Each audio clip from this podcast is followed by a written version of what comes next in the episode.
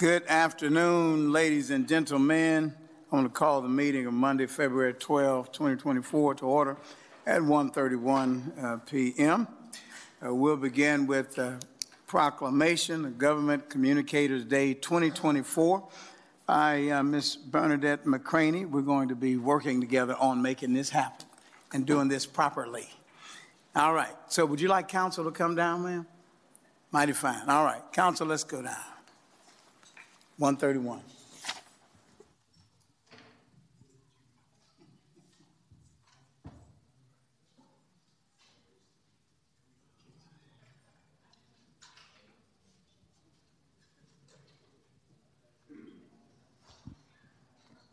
Right. All right. Okay. You singing? Oh, sure. Okay, go for it. I read the bit. All right. Awesome. Everyone, go ahead and come on up. Good to see everybody. Y'all all right? Thank you, everyone. We just wanted to take a moment to recognize our um, communicators in the city. We want to thank council for all your support um, towards our efforts to help inform our residents. Um, a lot of and thank our team. A lot of the folks that you see up here are. Um, folks that have other duties as assigned. And so we appreciate all your hard work that you do in your regular jobs, as well as wanting to help inform our residents of all the great things that are going on in Mansfield. All right. Thank you, ma'am, and to all of you great communicators, communicating selves. All right. So it's a proclamation by the mayor of the city of Mansfield, Texas, whereas the role of the government communicators, communications professions is to inform, educate, and engage their communities, and whereas robust communication is uh, in government creates trust and inspires residents to take action and be involved. And whereas government communications uh, create relationships, call to action, build awareness and understanding through storytelling, engage and foster engagement on civic issues, and use all channels to include people in critical decisions. And uh, whereas it is essential to have strong communications in government because it is a foundational element of living in a democracy where citizens have the freedom to make their voices heard. And whereas the city of Mansfield is proud and has deep gratitude and recognition for government communicators' uh, professionalism, dedication, hard work, commitment, enthusiasm, and sacrifice. Whereas government uh, entities around the nation have established the inaugural Government Communicators Day in 2024. Now, therefore, I'm Michael Evans, uh, Mayor of City of Mansfield, joined with the members of the City Council, Mansfield City Council, to proclaim February 24, 2024 as Government Communicators Day in the city of Mansfield and encourage residents to thank the staff who have dedicated their careers to ensure the city has effective, impactful, and successful communication strategies to resonate and are relevant. So thank you all very much. Let's have a round of applause for these good people. All right, we're going to line up on our mark here.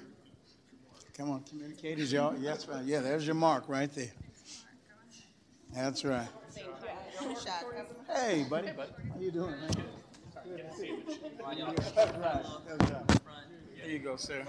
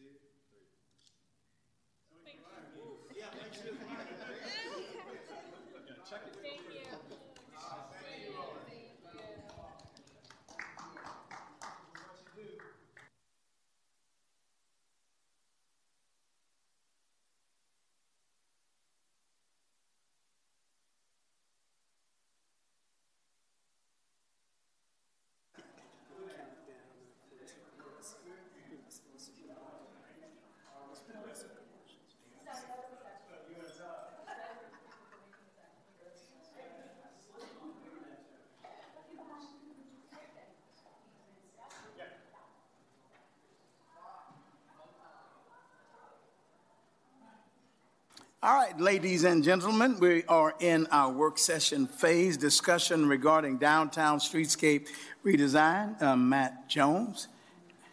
Uh oh, excuse me. What happened? Oh, we are? Okay, good. And I've just been informed that we're going into executive session. So let's do that. So we will recess into executive session. Pursuant to Section 551.071 Texas Government Code, the council reserves the right to convene in executive sessions from time to time as deemed necessary during this meeting for any posted agenda item to receive advice from its attorney as permitted by law to discuss the following. Consultation with city attorney to seek advice about pending or contemplated litigation, a settlement offer, or on a matter in which the duty of the city attorney to the city's governmental body under the Texas disciplinary rules of professional conduct of the State Bar of Texas clearly conflicts with Chapter 551 of the Texas Government Code pursuant to Section 551.071. Seek advice of city attorney regarding pending litigation, cause number 348 270-155-14.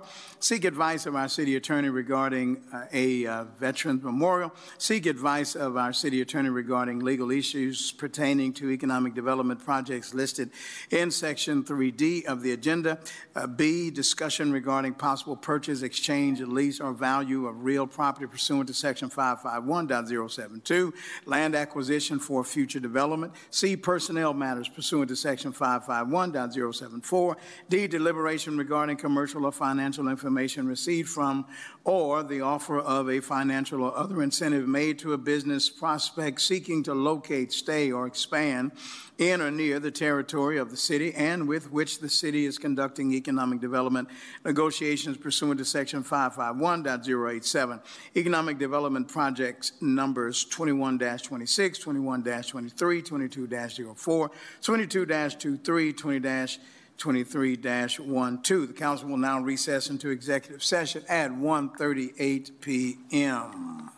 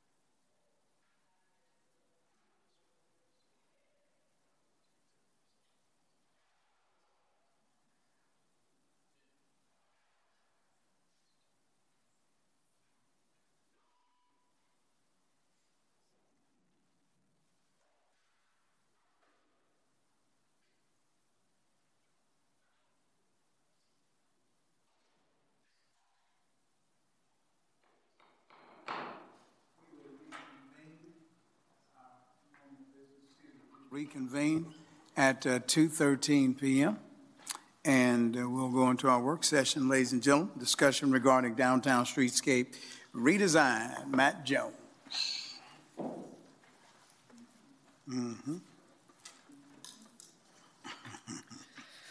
Thank you, Mayor, Council. Uh, We are very excited uh, today to present this item uh, for your consideration. Um, You know, Main Street is, is very special to the city of Mansfield. It's the heartbeat of the town. Uh, So reinvesting in the historic downtown is always something uh, that, that we'll uh, take in stride and make sure that we do the right thing. Uh, We do have a, a few people here with us today. Um, we have Stantec, Jason with Stantec. Uh, he'll be presenting as well as Mr. Jeff Speck. And then Chris Dempsey uh, just welcomed a, a newborn into the world. So I, I, he will not, I, I do not think, be able to join us. Uh, but he is the other half of Speck and Dempsey. Uh, so Mr. Speck is available online via Zoom. Uh, there's a nor'easter blowing through Boston. And so he was not able to make it uh, down here with us today for other prior obligations. But he is with us virtually. And with that, I will hand it over to Mr. Speck and Jason. Thanks, Matt. I just wanted to take a, a quick moment to say hi and very happy to be here. I'm Jason Schreiber, Senior Principal with Stantec, based out of our Boston office.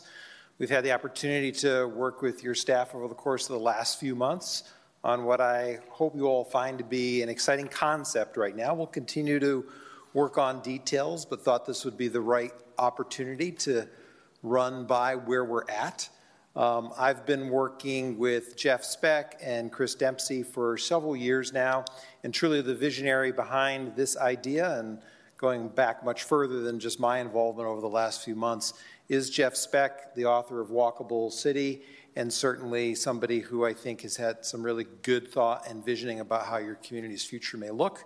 Jeff, I think we can all hear you fine on screen, and I'll duck away while you carry us through for a little while. Does that work? Thank you, Jason. Am I uh, a good volume, too loud, or too soft? You sound great. Good volume. Okay. Well, hi, everyone. Uh, Jason said he was very happy to be there. I'm very happy to not be there, only because um, we have a storm blowing through tomorrow, and I have some. Uh, that would have made Jason's headed off to Saskatoon after this presentation. He can explain what that means. Um, but I was due back in Boston for some presentations on Wednesday that I would miss if uh, I flew back on Wednesday, which is what I was going to have to do. So I very much appreciate uh, your flexibility in allowing me to present virtually. Um, flashbacks to COVID days, and uh, I'm glad that's behind us, but this will be a tag team between uh, me and Jason. Uh, I'm going to start us off, and then, uh, as is often the case, I'll focus more on the big picture, and then Jason and Stantec, who I've worked with on probably a dozen projects like this over the years, um, will be getting more into the details. So um, uh, we have been working very hard. I'm excited to be presenting this in Mansfield, which is a city with which uh, I feel we have a stronger relationship than most of our other municipal clients uh, in the sense that I've been coming to, to the city now for several years that I think you've broken the record in terms of the number of people who have attended my uh, class at Harvard, which I teach every summer. Maybe you'll send a few more this year. That would be great. Um, but uh, this is a community that doesn't need uh, me or Jason to go through the fundamentals that underlie uh, the design that we're going to be uh, showing you today. Um, and it's been really wonderful working with with Matt and with Kristen and the rest of your team. Uh, we had a very effective uh, meeting, as you know, in town a couple months ago. Uh, then we took it back into our offices, which led to the plan we're going to be um, to be showing you today, which some of your staff have already uh, reviewed and uh, put input in, and it's it's been a, a nice collaborative process. So um, I was about to click the next button, but I understand that that is your uh, role. So if I could say next, um, and we're going to start with something you know pretty well next, which is just the circumstances there on the street. We we come to a lot of cities that have pretty much what you have uh, in their center, which is a five-lane main street that was once a two-lane main street uh, that's been widened over the years. Um, and it's a heck of a lot of asphalt. Uh, next, uh, that results, uh, and I should say it's a it's a, a very automotive uh, environment. As you know, it fills up quite frequently, and the uh, presence of cars is the dominant presence in the in the street. Next. Uh, the result of the widening of the street has been the narrowing of the sidewalks and the uh, condition that you have, particularly on the west side of the main street, where you have a grade change that's not insignificant. Uh, and so you have this two level sidewalk that has resulted in much less usable space than would other, otherwise be the case. You'll also notice the absence of street trees on the sidewalk edge. There's only a few of them over the length of, of Main Street. A few of them are good, but there just aren't very many. Next, please. And uh, the sidewalk gets extremely narrow in certain locations. Next. Uh, but you'll notice that we feel like we're working with good bones here in the sense that the architecture is quite nice, quite distinctive. It feels like a wonderful Texas Main Street.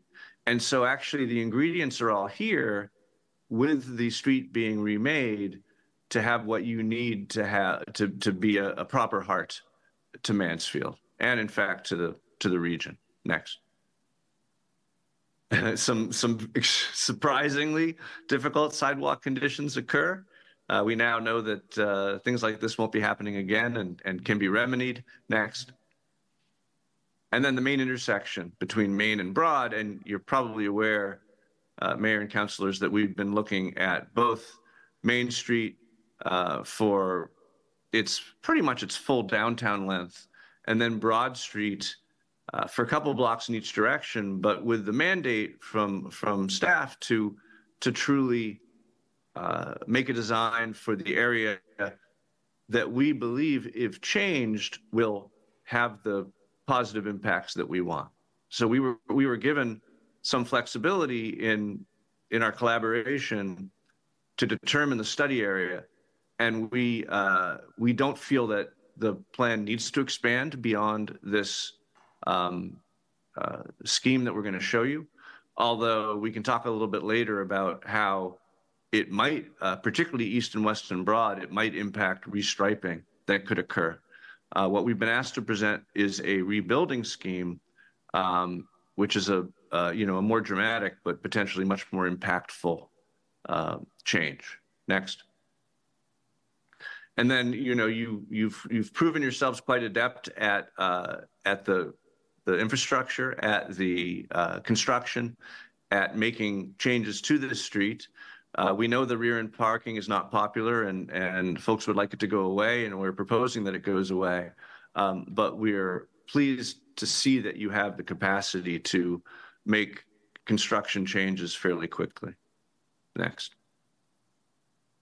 And there's been investment in the placemaking in downtown and uh, uh, developing a sense of character along the main street next. And the businesses have, uh, oh, and I should say, and, and a focus on um, multimodal. And uh, part of our, uh, our effort here was to be certain that uh, cyclists would be welcome passing through the downtown in the appropriate way. Next. We did manage to see some sidewalk life on Main Street while we were there, in a particularly uh, mild day. And it's nice to see that you have folks in town who will respond to an amenitized uh, Main Street. Next. And the um, uh, the way that merchants have responded to the uh, to the changes that you made in the street as well have been uh, you know have been impressive and the downtown is starting to get a there there right? It's it's beyond the historic architecture. It's starting to develop uh, a sense of uh, social activity as well. Next. So this is a simple drawing of what the main street looks like right now. Uh, you've got some 12 foot lanes some 11 foot lanes. You may recall those of you who've heard me speak before that a, a 10 foot lane is an appropriate width uh, for a downtown in terms of encouraging the sort of speeds that we want to see. Next. And uh, we discussed a number of models as we were moving forward with this plan. Next. One very uh, successful recent transformation of a downtown that some of you have seen is in Lancaster, California, where our colleagues at Moule & Polyzoides took what was a five laner, uh, almost identical to yours, in fact, almost the exact same right of way and almost the exact same amount of pavement, and transformed it into this linear parking plaza that has trees in the center, as you can see. It has contrasting pavement in the center. Interestingly, the parking lanes are not contrasting pavement on the flanks. We uh, are doing another project Jason and I, that's now almost completing construction in Hammond, Indiana, where we copied this section effectively. We did the, the flank parking in a contrasting pavement, um, and it was a narrow right of way, so you only got one car diagonally in the center, not two. But this is a model that we really admire. On uh, farmers market days and other celebratory days, the cars do not park there, and they put, um, uh, you know, um, tables and chairs and other things in the center and vendors, and it becomes a real celebratory axis. Next. So this is what that street looks like. Uh, it was impossible in our uh, in in our Streetmix software to show you uh, the two conditions at once. So if you can flick back between this slide and the next slide, it's essentially a combination of these two things at once. It's a uh, you know, double head-in parking condition, and it's a plaza with trees in it. And they kind of take turns as you go down the street. So that's what that looks like in section. Next. And then another inspiration, although again, not exactly uh, um, uh, applicable, is Greenville, South Carolina. Greenville's a city that is truly known, thanks in part to its name, as being extremely full of trees if you look at an aerial of Greenville, what you'll see is that it's pretty much just one street. And it's uh, this main street where um, the famous landscape architect Lawrence Halprin did a design uh, in the probably in the 70s uh, where these trees were planted. And you can see it's a double angle parking solution on the flank of the street. So you basically, if I can see the next two slides, you have two conditions. You have um, cars parked at an angle with trees in front of them. And then between the cars, next, you have the condition of uh, a double alley of trees. And we were excited about this solution as well. Uh, however, um, you know, we, we, we want a solution that, in, that improves, that adds the amount of on-street parking to the downtown, but we don't feel we need to overdo it. Um, so we were excited about this Greenville model as actually having parallel parking instead of angle parking, which would allow even more sidewalk and, uh, uh, you know, a better situation for the trees. Next, please.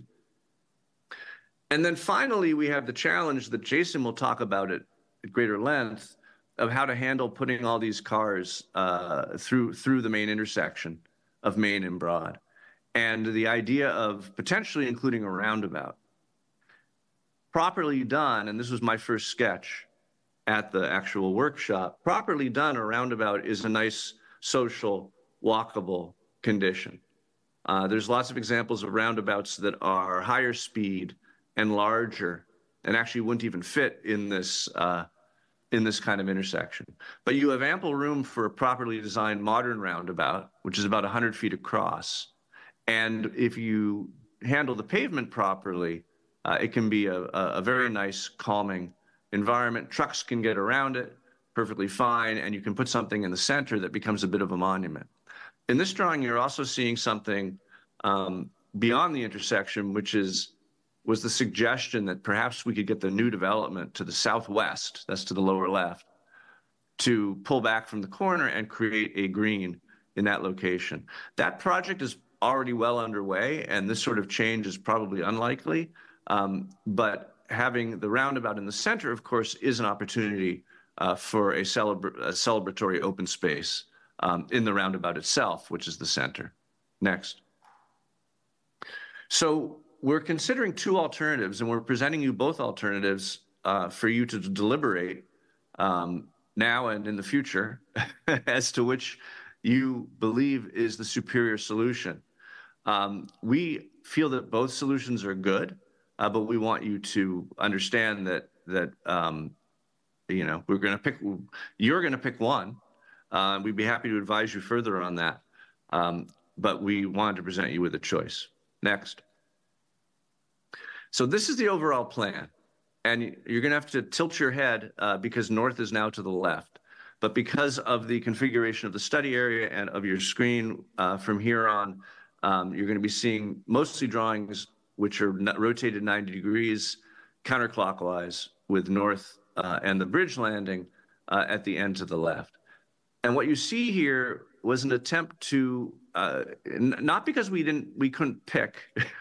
it wasn't because we couldn't make up our minds, but we thought it would be very exciting to take the Lancaster solution, which is what you see at the left and right extremes. Actually, once you get a block left, once you get a block north or a block south of uh, Broad Street, um, so a block left or a block right, um, we begin to kick into the Lancaster solution.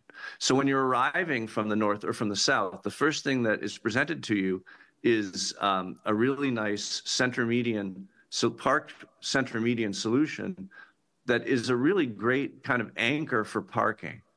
And this is a, a nice diagram in the sense that the parking is throughout. There's parallel parking in the center segment but the parking is throughout, but the real reserves of parking are towards the edges. And it's actually a great urban design strategy to put the parkings to put the parking spaces slightly off the center so that that creates um, a, uh, a, a location that is uh, giving and receiving pedestrians from the cars. So parking actually can serve as a really good anchor um, to a main street.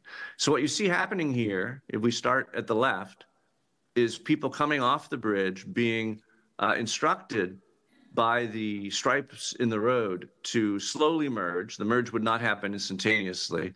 To slowly merge into a single lane southbound, and they're receiving a single lane northbound. Um, that single lane then would be flanking the striped center that you see for parking. And that would, would stretch for quite a long block. Um, then in the subsequent block, the uh, it would begin to narrow, and the amount of parking available would reduce until the wedge is complete. And then for the final central block, which is the most urban with the best buildings, or really the central half block to be more accurate, um, you'd have very wide sidewalks, a double alley of trees, a narrow street with just two lanes of travel and uh, parking on both sides. Then that passes through, through, in this case, the roundabout, which is the intersection with Broad Street. A roundabout uh, handles a tremendous amount of traffic. So that's what allows this scheme, as it approaches the intersection, to be a two lane scheme. One passes through the roundabout heading, heading south further, uh, and the same condition exists for the half block uh, beyond. And then it wedges out again. And you, know, you can imagine someone arriving from either end and wanting to stop in downtown, probably waiting to see if they get one of those parallel spaces towards the center so we call the teaser parking. And then if they fail to find a space in those two half blocks surrounding the Broad Street intersection, they would keep going and, and find ample opportunity to park in the block or block and a half subsequent, uh, coming from either direction. Uh, heading further south, you can see the reserve of parking in the center of the street, which is full of trees and lovely like Lancaster, continues. But then we were asked to continue the study um, uh, another block uh, to the where you see the the end of this drawing. And um, here we have what what uh, we planners refer to as a shift in the a shift along the transect. The transect is the uh, is the kind of organization of the landscape from most urban to most rural. And understanding that you're leaving the heart of downtown, there's less demand for parking, and there's also an opportunity to have a gateway now, coming from the north, the gateway is the bridge. Coming from the south, the gateway would be this block that you see towards the end of the drawing, which is uh, much greener. So it's the same configuration with a median and parallel parking on either side, but there's no parking in the center of the street, and there's uh, it's imagined as a much more kind of forested and and more rural condition. So kind of a, a you know a, a lovely green uh, passageway from the south into the downtown. Next. So now we're just going to zoom in, and Jason's going to zoom in a little more. But what you see here, uh, approaching from the north, is a little more detail. That first block receives the bike lanes that are coming down alongside the bridge uh, and brings them a block south until they uh, transfer into the system that exists lateral to it. Um, so there's no parallel parking for that first block where there's many fewer businesses. Then the bike lanes leave the street. Uh, bikes are invited to go lateral, and then you see parallel parking kicking in along the side of the street where it continues for the remainder of the plan. Let's zoom in next, please. We'll zoom in a little more. Here you see a little more detail of the Central Park median. Uh, you can see how it wedges down. You can see how there is uh, a mid-block crossing halfway down your main street where the shops are. That's at the right, the very right of this image kind of at the end of the wedge, and the beginning of the wedge is creating a little refuge and protects that crossing. Uh, honestly, cars will not be moving quickly in this location, and the need for protection is limited. You see the parking is angled at 45 degrees. You see that it's got trees in it, and then it goes from two cars across uh, to the north, to the left, uh, to eventually one car across, and then just some trees in the center. Next. Um, and then you see to the south, we're just zoomed in a little more uh, to this end where the reverse happens. Next. And then moving further east, you see the uh, central parking uh, transitioning into the more rural condition of trees and, and a, a garden condition. Uh, the, the center of the road, we imagine, would not be uh, used, um, but would be decorated in a very um, uh, you know, garden-like way, um, with shrubs and other ground surface features as well as the trees. Next. And that's just zooming in. You can see there's a, a meandering path shown in the middle, which which might or might not be the the proper solution, but the um, uh, the the median is imagined primarily as a as a visual feature for people driving in and out of downtown because there'd be less there'd be a bit less walking in this location. Next. Uh, and then the solution of the roundabout, which allows, as I suggested, the two lanes of travel. And here's where we now look to the top and the bottom and we look at Broad Street. And Jason will take you through the details in more detail. But the, the, the nice width of Broad Street and the presence of the roundabout allowing for a two lane configuration means that we can actually have a double alley of trees uh, smaller trees flanking a bike facility which belongs in Broad Street. So Broad Street is a principal east-west biking corridor opportunity through the downtown. We see the opportunity just with paint to continue this bike facility almost continuously east and west, which is up and down in this slide. Um, but what you're seeing in this zoom in is how the bike lanes wrap around the roundabout uh, a lot of more more conventional roundabouts uh, have a create conflicts between bikes and cars. That's not the case in this scheme where everyone has their own path. Um, and you can see the use of the pattern pavers that we've also placed in the parking median. We've also placed them in the roundabout um, to beautify the space, but also to encourage people to drive more slowly. Um, you've also, you can also see faintly uh, uh, what we're imagining is a, a fountain uh, in the center of the roundabout, which would be a feature that would terminate vistas, you know, that would, would draw your eye from distances far away to the north, south, east, and west. So it's a great location for um, some sort of a piece of civic art. Next. Uh, and then you see here how you have the double alley of trees making a really beautifully uh, canopied sidewalk approaching and the two lane solution. Next. And then this is the oh here's here's just a little more of a zoom in, into Broad Street. I already I already uh, talked about this uh, detail, but you see that there's parallel parking on on both sides, then trees, then bikes, then trees, then pedestrians on Broad Street. Next. And then this is the design that's the alternative. If you do not have a roundabout, you can have a signalized intersection. The signalized intersection needs to have a left turn lane. Now, Jason's going to talk a bit about um, the traffic modeling, but we we are presuming, you know, a, a fair number of your trips through your downtown are cut throughs, and in, you know, that are neither originating nor terminating in Mansfield. And they have the opportunity to take other paths, and they're not taking those other paths because this is their quickest way through. If the capacity of uh, the throughput of these streets is reduced slightly, uh, people will be making other choices, and the um, you know the experience we have through traffic modeling is that um, you know the amount of congestion that one experiences at rush hour tends to remain a constant because people change their changed their paths.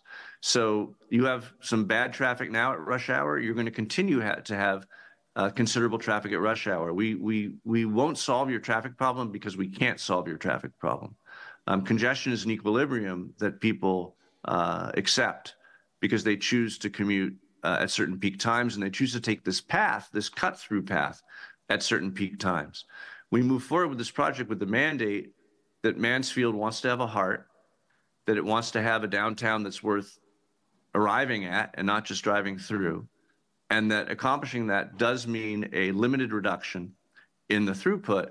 In this case, without the roundabout, we didn't did not want that to be a dramatic reduction in throughput, and so we are recommending a three-lane condition. So let's zoom in. Next slide. Let's zoom into that.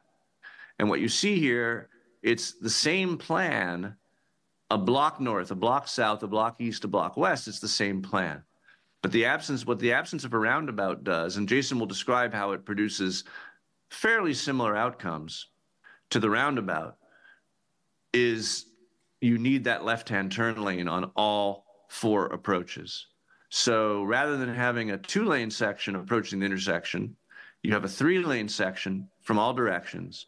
Um, and uh, the sidewalks are still wide enough to hold that double alley of trees. But you're losing about five feet of sidewalk on each flank um, and, and putting it into the roadway in that center turn lane.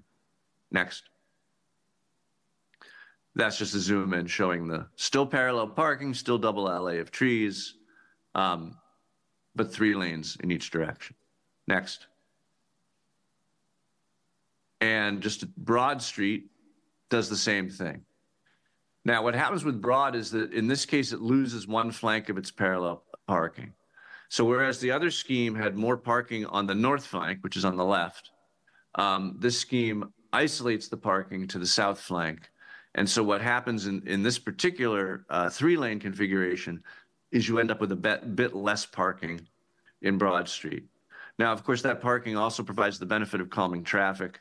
Um, and you know welcoming visitors. So it's it's um, it is a loss, but it's still a, I think a very nice uh, solution.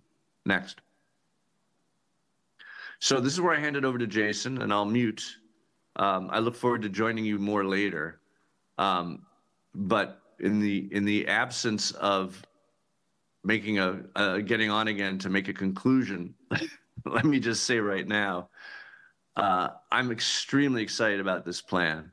I think the combination of the Lancaster Center Park configuration and the double LA, uh, you know, Greenville style uh, heart as you approach the intersection and the uh, the wedge shaped roadways between them give you a unique, somewhat unprecedented, but certainly uh, uh, you know trustworthy solution, but one that will um, actually make Mansfield different from any other main street in Texas or the US. Um, but more importantly, will cause the traffic to move calmly, will satisfy your parking needs, will, um, uh, you know, before too long, within, within 10 to 15 years, be wonderfully sheltered by uh, the, the, the limbs of, of 100 or 200 trees.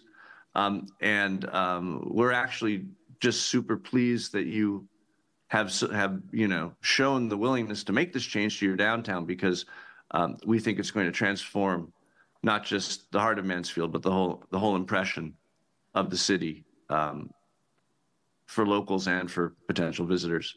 So that's what I wanted to share with you. And now I'll ask Jason to get into the details a little more, both into the street sections but also into the traffic modeling. Thank you, Jeff. Um, and I certainly couldn't agree with um, what you're saying anymore. This is a, a great opportunity, and we're of course happy to take any questions that you may all have. I'm going to walk through our cross sections in detail just a little bit, get a sense of maybe some of the numbers behind all of this, and um, give you an idea of what we were thinking might work or not. Oop, we went all the way back to the beginning of the slides.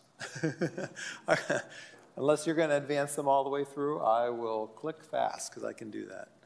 Um, it's a good review of uh, what you just saw, luckily.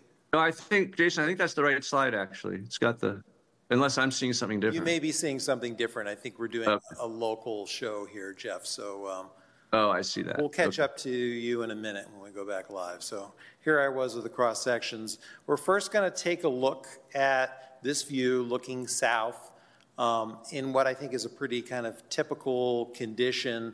This is really that Lancaster view. So we're immediately south of Oak Street looking towards Broad. Um, this is where you have that wide median. You can actually do 32 feet of median, and imagine this also without cars during an event or something. Um, and that's where you get the angled parking, but then also um, sufficiently wide travel lanes. Jeff and I love a 10 foot travel lane, but against the angled parking um, in a narrower condition, that would be a 12 foot lane, the eight feet of on street parking. Your current lanes are nine, which is really like you know, shopping mall standard. We can have a normal on street eight feet.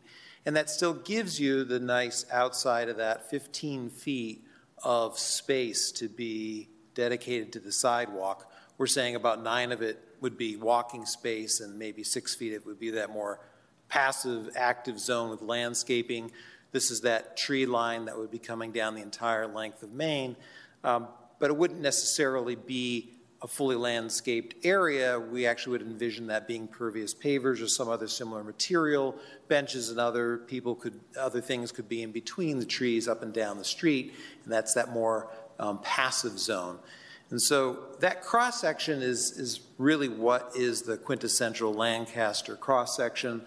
Um, you know, it's got that opportunity down that central parking plaza for lots of trees, and of course, the trees on either side. And of course, in Lancaster, it is just the one set of trees on either side. And that's what you will have in that section there just south of Oak.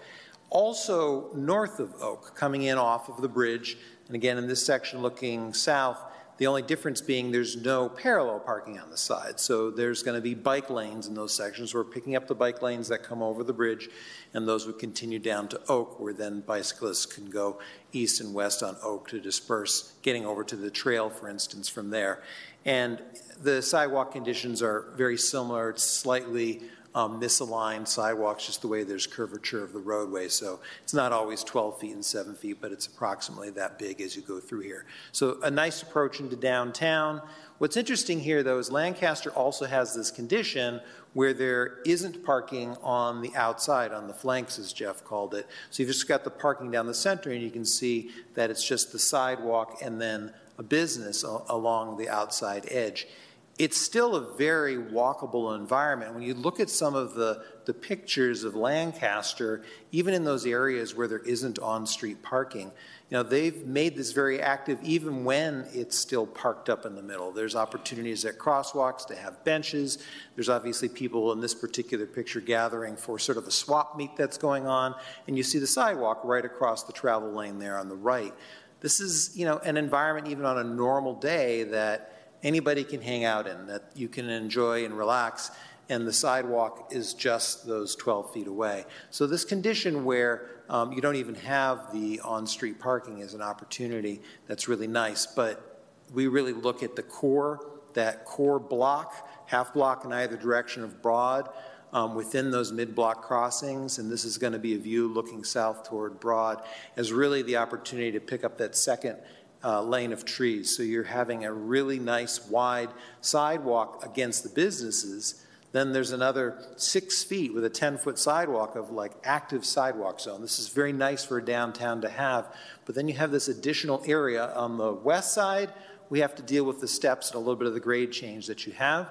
Um, and on the east side, that would be flat, and that's a combined 10 feet on both sides down the middle of those trees. So you have an area that can really be a nice passive walking environment, but also a place Maybe there could be vendors set up. Certainly, there could be play activities for kids. You can imagine, obviously, benches being sat uh, sort of perpendicular to the street to make sort of passive areas in that zone. You still have parking up and down your main street, narrow, slow travel lanes, really making this core block area a fundamentally nice place. Um, Denison actually has some of the kind of look and feel you might expect, but I wouldn't say that's the most emblematic example of it. And there they have some angled parking in this section. But I wanted to just sort of show you that, you know, there's others out there who are, you know, thinking about this in the area. I think what you're doing is obviously going a lot further. If you were to proceed with any of these ideas, most importantly, the, you know, this quick shot of what the double row of trees around the sidewalk might look like, that really, as it grows out, as Jeff has said, in 10 or 15 years, can really have a, a there there and really make this a treed environment. And then lastly, we're going to look quickly on Main Street much further to the south. Um, the other cross section is in that planted area. And so here we've actually added a little bit more landscaping uh, on the flanks kept the current sidewalk width in that area that you've built up south of Kimball and down towards Hunt, but the median really becomes the prominent feature here. Well planted, great tree, great arrival for coming into from the south and even for leaving. And it just picks up on this environment where you already have been introducing nature um, outside of the sidewalks, create that nice planting zone. Uh, but, but here we're actually able to even make this bigger and have the parking even outside of where the parking is now. So a lot of this angled parking can go away, become more of that planting bed and sidewalk. And there's plenty of precedence in the world for having a nice planted median. Um, Lancaster has a little bit of it on the left in this stretch that isn't, you know, fully parked up or treed up. Hopefully, you can see in a number of years uh, here, this is a great example from Boston of one of the few parkways we have there, where you can really get that upper growth, upper story growth on the trees going well with a large planted median of about that size.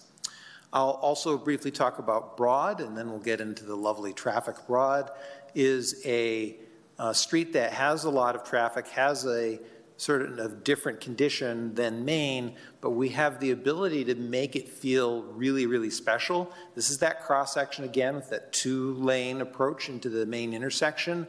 And again, the double alley of trees. But in that alley, that's where those bike lanes can go. And you still have 15 feet of sidewalk outside of that. We can actually make these landscape zones real landscape zones without pavers because there's all that width.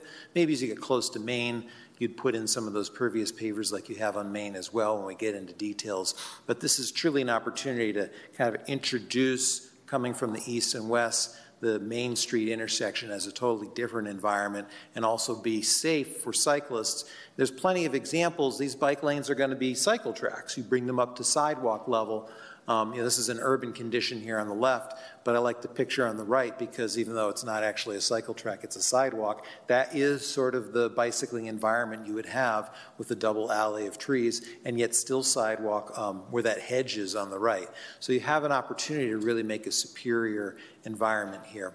Um, if we were to go with the signalized condition, so everything I just showed you is with the roundabout condition, those are two lane approaches in all four directions. Uh, if we were to think about this as the three lane cross section, you are losing some sidewalk space, but it's still good sidewalk. You still got basically 15 feet, nine of active and six of more passive space in front of the businesses on each side. Um, you have a, still a, a six foot space walking down through the trees, which is more effectively like 10 feet between tree trunks. Um, and that really provides a nice space that's also passive. So you get a lot of the same benefits that you might with the roundabout with that three lane design. It's just not as large. And there's plenty of downtowns that function quite successfully in that narrower environment. This is just one picture of many I could find. And that would be a, a great and active environment for Main Street. Similarly, on Broad, Broad would also, with the signalized alternative, jump up to those three lanes. Here we're showing some parking um, on both sides. It could be a little tight to want to have this full cross section, so as Jeff has suggested, maybe one side you wouldn't have parking. But in either case, you have the width here to be able to continue to have the double alley of trees and the cycle tracks, and still, in this case, 10 foot sidewalks. They're just not 15 foot sidewalks. So you have this great resource that really we don't have much opportunity in many places to deal with that really changes things. And a lot of it has to do with okay, you've had width that's been dedicated for traffic, and it's something that we need to think about in terms of recasting that. Lots of places, and here's maybe one example the double alley of trees with the bikeway through, have really thought about changing their streets. This is a dieted street, it is a three lane cross section. It's got on street parking, so maybe it's somewhat akin to what that might look like as you approach Main Street on Broad. Um, but I think we might be able to go further as we look at the, the traffic numbers. So, first of all, as a quick overview again, we'll come back to this if you have any questions. Uh, the roundabout design versus the signalized design. I'm going to talk briefly about what that means in terms of traffic. Folks are always concerned about this. Honestly, I think the fundamentals are the thing that really should be first and foremost. Safety, this is a safer design. It's definitely oriented for pedestrian safety and also for bicycle accommodation. When we think about people and what's really important for a downtown, those are things that you know, our profession is always focused on. I think we have to always acknowledge that there's cars out there, and so we have to assess a little bit. Okay, well, you know, everybody drives, and what are they experiencing today, and what might they experience tomorrow? This is not what the traffic data for your downtown says, actually. It says that there's not as many cars as you're seeing in this long queue on Broad looking east. And this is in the evening. People are heading west towards Main Street. I'm more or less standing at the signal with this photograph. Your data says there's more cars on Main than there is on Broad. So things are changing. You know, there's a lot of development maybe that you're handling. And I think one of the problems is that you'll find out in a minute, a lot of that development is not yours. There is a good percentage of cut through traffic here. that red arrow is basically the back of the queue. And it can take about three minutes sometimes to work your way up through that queue. Now, it's also true on Main. There's the arrow heading off there on the right. That queue can head all the way up towards Oak. Um, it's definitely there. But I think under both of these circumstances, and having sat there and watched it, the reality is that even just a few minutes later, that queue is gone on Main. And after maybe 45 minutes, that queue is gone on Broad as well. So I say that just to remember before I share with you what traffic engineers always like to share with you, which is the doom and gloom of 30 minutes in the morning and 45 minutes in the evening. We also have to appreciate who it is who causes your traffic. So with location-based service data, that's something available through folks' cell phones for many, many years. A lot of people in recent years have opted out of this, but for a long time, we all had this stuff tracking folks, how they were moving, anonymously, of course. It is amazing when you draw a screen line on Main Street. Now, for these maps, briefly, I'm sorry, north is north up, straight up. We'll go back to north left soon enough. But for north straight up, folks are coming in and also coming from the south and passing through. Um, through trips on Main are nearly 25% of all the volume. The rest of the stuff that's happening is at least starting or ending in Mansfield, the end of the day, workers, that kind of a thing, folks heading off to work, um, or just driving within your community. But that's a large cut through percentage. It's a lot of folks who are saying, you know, I, am just taking this because it's a convenient roadway. And then when we take that same data and we map it out across the region to see, hey, where are folks coming from? I'll get to the punchline, which is the, the dark blue line. They're coming to and from throughout the day, mostly at peak hour, Fort Worth, and then, of course, down to Midlothian and other points to the south. It, they're basically using your downtown Main Street as an alternative to US 287. And once upon a time, I think TxDOT thought of that as a big potential reliever. You now control that roadway, and there's a reason because traffic model growth for the last 20 years hasn't has been way overestimating actual traffic growth. And as big a growth as you have in the Dallas Fort Worth region, you're still not at the levels of a lot of projections were once made. So, what that says from a modeling, goofy perspective is that you probably don't need to have all these cut through trips on your main street. You just do because it's five lanes wide. And for a lot of people, it's pretty easy to cut through. And a quarter of your volume is taking advantage of that. So, you know, here we are looking just more at the detailed movements as folks are coming down on Main Street in the evening, and most of those people are just passing right on through. Um, we looked at the same screen line east west on Broad, and it's even higher than a quarter, nearly a third of folks are just cutting through on Broad, just completely passing through Mansfield, and that's more of an Arlington to Rendon and other places to the west kind of a maneuver. And, you know, again, it's that same question. Could these people be on Debbie, was it 1187 to the north, or, or could they be on the Parkway, 917 to the south? Those are also opportunities for people to be diverting to. When you look at these numbers, you know, in the morning, eastbound movements, mostly in the morning, that is all just through traffic. You know, folks are not entertaining Main Street. They are just trying to get through. Um, when we cut the screen line on the other side of Broad, by the way, just east of Main, it's less through. This is actually a good story. What it says is that there's a, a, if you're looking at that traffic in queue that I just showed you, a lot of people are actually just trying to stay within your community. They actually are trying to get around. But it's when we look at the edges of the study area, we see that there's so much through traffic. And that's a threat for all of you to be thinking about. And here's where you don't have 80% cutting through, it's only 60% cutting through because folks are, you know, traveling between places of Mansfield. So here's what the traffic final data numbers, if you were to look at a traffic report, it's going to give you letter grades, levels of service. And what we've done here in the top left, and again, now all these maps are back oriented to north being to your left. And the top left is existing. The black lines are existing average modeled queues. I've added the dashed black line that runs down broad because that's what we saw, but the data says it should only go about as far as the red lines. Um, that's an average queue. Sometimes, once in a while, it'll be a little bit longer. In the upper right, if we were to take these volumes and put it into the three lane road diet, you'll see those black lines go beyond those red bars. And if we had a roundabout those black lines almost go off the map in every direction. What does that mean in terms of the numbers here? It means, hey, you know, you went from a, a C, whatever that is, to an F, whatever that is. Well, what it is, is the model says, you know, you go from a half minute of delay to a minute and a half if you're an average delay in a road diet to what, three or three plus minutes is a roundabout. And occasionally, the worst case scenario, you know, three plus minutes, it could be six minutes at a roundabout. Well, what's interesting in all these numbers is that models have a strength and a failing at estimating reality.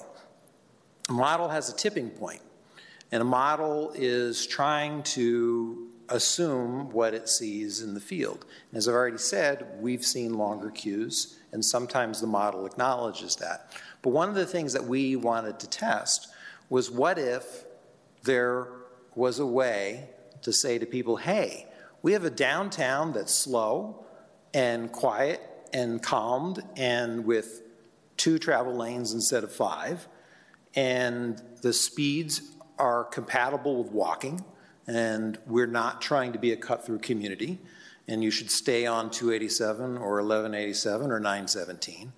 What if that 30% of cut through traffic that we have seen in all of the location based data wasn't driving through your downtown? And suddenly the models all say everything is wonderful. So the reality is always going to be something a little bit different because, as Jeff has aptly said, if there's something you want to be there for, you'll suffer whatever it is to go there for, or if it's something you don't want to trouble yourself with, you'll go around. Through trips, hopefully in your downtown, would go around. But hopefully, people who have an interest in being here would come in, would drive slowly, and would enjoy your downtown. And what's interesting here is you actually have very little worsening of delay whatsoever queues with the roundabout or with the road diet condition.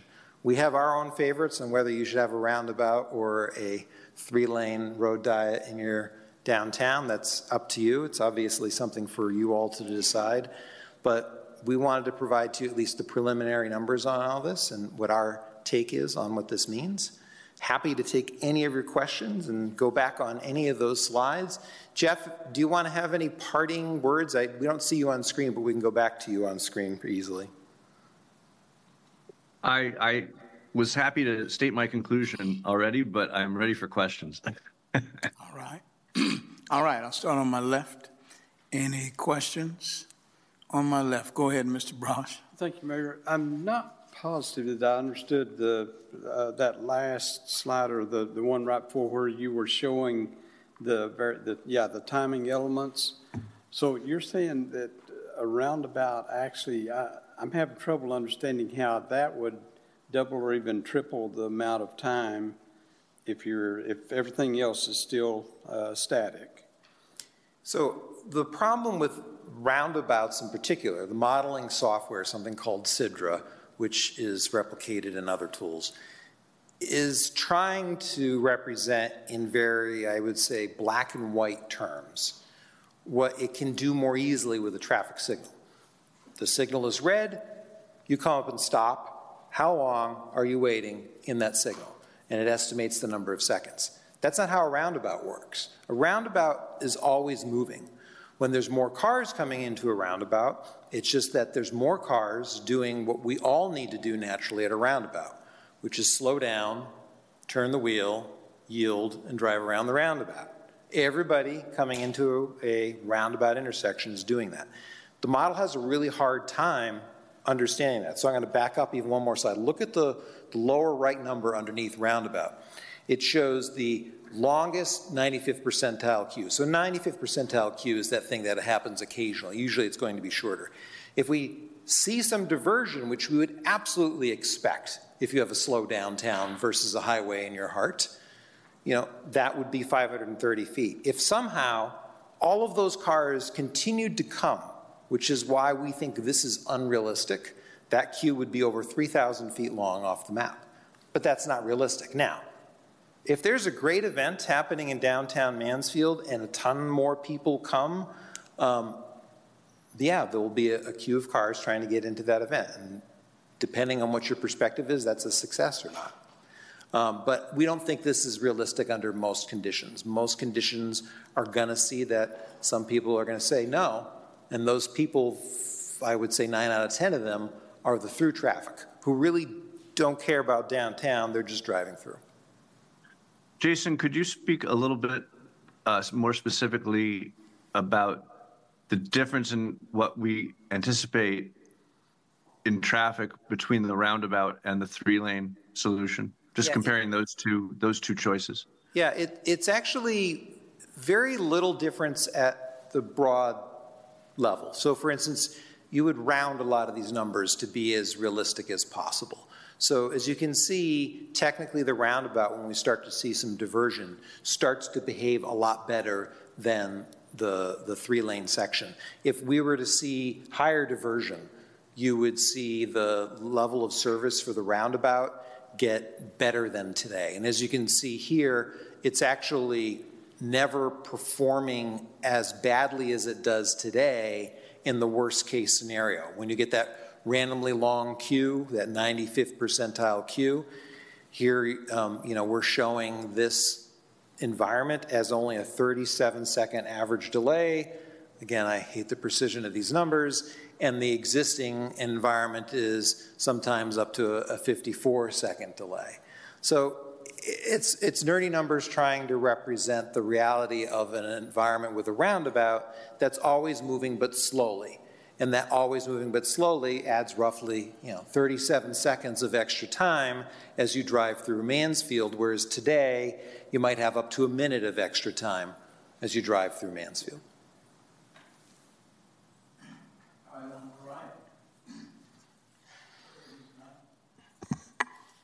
So I'd like to know the differences in parking, if there is any differences in parking with the roundabout where it's narrowing down versus having the signalized lights because you're having to create that other lane.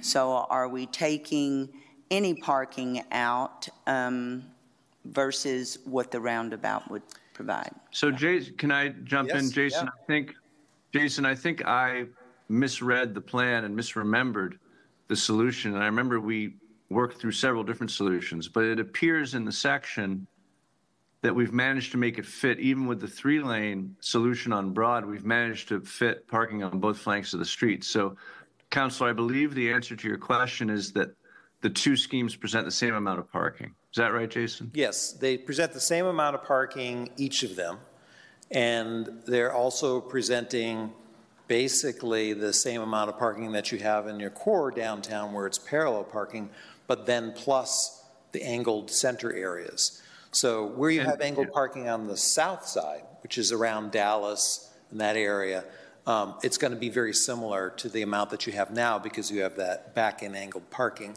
Um, But on the north side towards Oak, we're actually seeing a supply increase by adding that median parking. So more. And Jason, I actually tried to, I, I I tried to count the parking while you were presenting, not that I wasn't listening. Um, and I did a very quick count. But currently, um, the, the existing condition, there's about 35 parking spaces north of Broad Street. And there's about 85 parking spaces south of Broad Street. So a total of about 120 spaces. Our proposal has about 85 spaces north of Broad Street. So that's 85 versus 35. And then due to the first block, Jason, where we've narrowed the street considerably, adding a bunch of parking, um, on the south side, we've got about 115 spaces versus the current 85. So there's a, there's, there is a bit of an increase. So overall, the current plan has about 200 on-street parking spaces versus the current condition of 120 parking spaces. Okay. All right. Go ahead, Ms. Short. Um, Currently, people are used to crossing at the traffic light with, you know, wait, or you can cross now. What happens with a roundabout on the crosswalks? So a roundabout is considered by my profession as the safest way to cross the street. Um, you know, many people can have different perspectives on that, but essentially because the car is entering and forced to turn the wheel and come to a, a crawl in order just to be able to proceed through the roundabout, that's also the point where there's a crosswalk. And so anyone wanting to cross is immediately yielded to, and uh, the the injury and fatality rates for pedestrians and roundabouts are like next to nothing compared to even the nicest traffic signal design. So, uh, you know, if there's a lot of people coming in and going through that intersection at the same time, it, you know, it'll cause more delay for vehicles waiting, which, you know, you might argue if there's a lot of pedestrians in your downtown, that's actually a success, not a bad thing. And then I had one more question, uh, because we've run into this with the back-end parking. Um, and you probably don't have this problem in Boston, and they probably don't have the problem in California, but we have a lot of trucks here.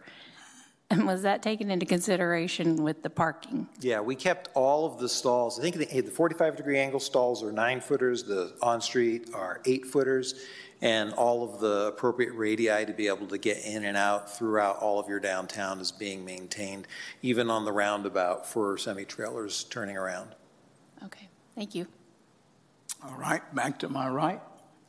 Go ahead, Mr. Newsom. Yeah, just a little bit of follow-up. Um, When you're saying eight and nine foot, you're talking about width. What about um, especially the centralized or the central lane parking? What is the length? Because, I mean, on average, multiple trucks are at least as long as a Suburban. So, I mean, how did, how is that accounted for? Yeah, you're lucky because, again, that width that you have is technically a little bit more ample than Lancaster. So it's a 32 foot wide central median. The, that's not just 16 and 16. When you rotate the cars 45 degrees, we're almost 20 feet long. The, you know, even the, the largest um, pickup trucks aren't 20 feet long. Um, you know, an average car is actually less than 16 feet. And so with, with some of those larger 350s, you're going to be approaching 18. That should be absolutely fine. All right, on my left.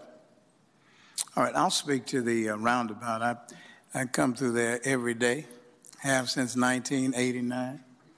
And, um, y- you know, I love everything that I see but that. And with all due respect, that scares the bejeebers out of me because we see a lot of traffic in that area. I think personally I would need to be convinced by seeing an animation or something. you know, just as to how that would work, especially with pedestrian crossing uh, when we have uh, events there uh, and you got the conglomeration of people and, and, and vehicles all at the same time. Um, not speaking to the, um, you know, uh, in regard to us Texans and, and walking in between cars and otherwise. I'm, I'm a kid from the 1984 when uh, we used to call Cooper Street uh, Dead Man's Row. So right there at UTA, people would actually get killed there. So uh, you know, yeah, I I I, uh, I'm good. I'm just uh, having heart palpitations just seeing that roundabout in the middle of that, right in the middle of that uh, busy intersection there. Everything else looks great. I'm all a fan for um, everything that I see, but that, you know, for whatever reason. Well, I just gave the reason, but uh, that that's my issue there. I just a lot of a lot of traffic comes and goes through there, and, And um, Mayor, could I speak to that? Um, yeah, please do. I'm not a huge roundabout fan. I'm working in Carmel, Indiana. I've done a number of plans there. Uh, Mayor Brainard just retired after 28 years and 150 roundabouts.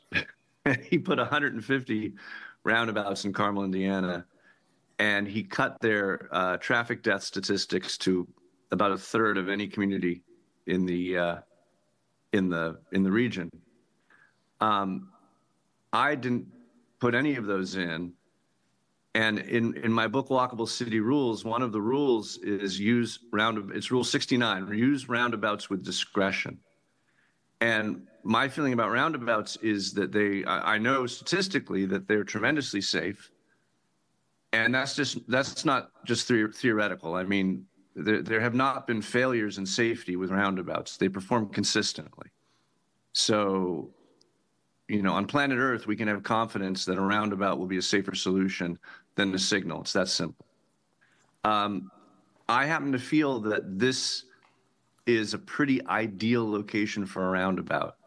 And it's one of the only plans I've ever done where I think the roundabout is the preferred solution because honestly, it, it, it will, because of the limited level of pedestrian activity you have, and even um, even if your pedestrian activity goes up a tremendous amount, you don't have the sort of you're not going to have the sort of pedestrian crowding on a regular basis that uh, would cause um, impediments to the function of that roundabout. And then also because I think you really need a there there in the heart of your downtown. And uh, a roundabout with a fountain in it and a dramatic feature is just much more of a um, placemaking tool than a simple intersection. So I think it kind of completes the art of the plan and it makes the um, the heart of your downtown all the more memorable and special. Um, I like both solutions, but this this roundabout skeptic is actually a fan of the roundabout in this particular location. I, I remember uh, you saying that uh, you weren't a big roundabout fan. I like roundabouts, actually, personally. Um, I, I know that we're going to uh, heavily amenitize that, that intersection. There's going to be a lot of pedestrians there.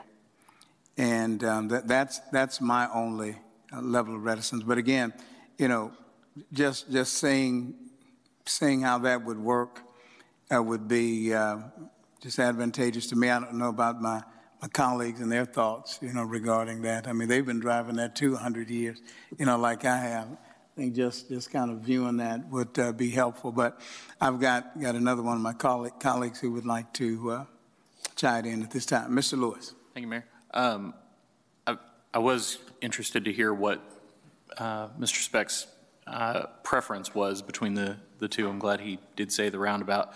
What I what I think about is um, we're we're putting a roundabout in on Broad at Retta right now, um, and I I actually told Joe and I saw this that I I could see this again at you know a little further east at Walnut Creek and Broad as well.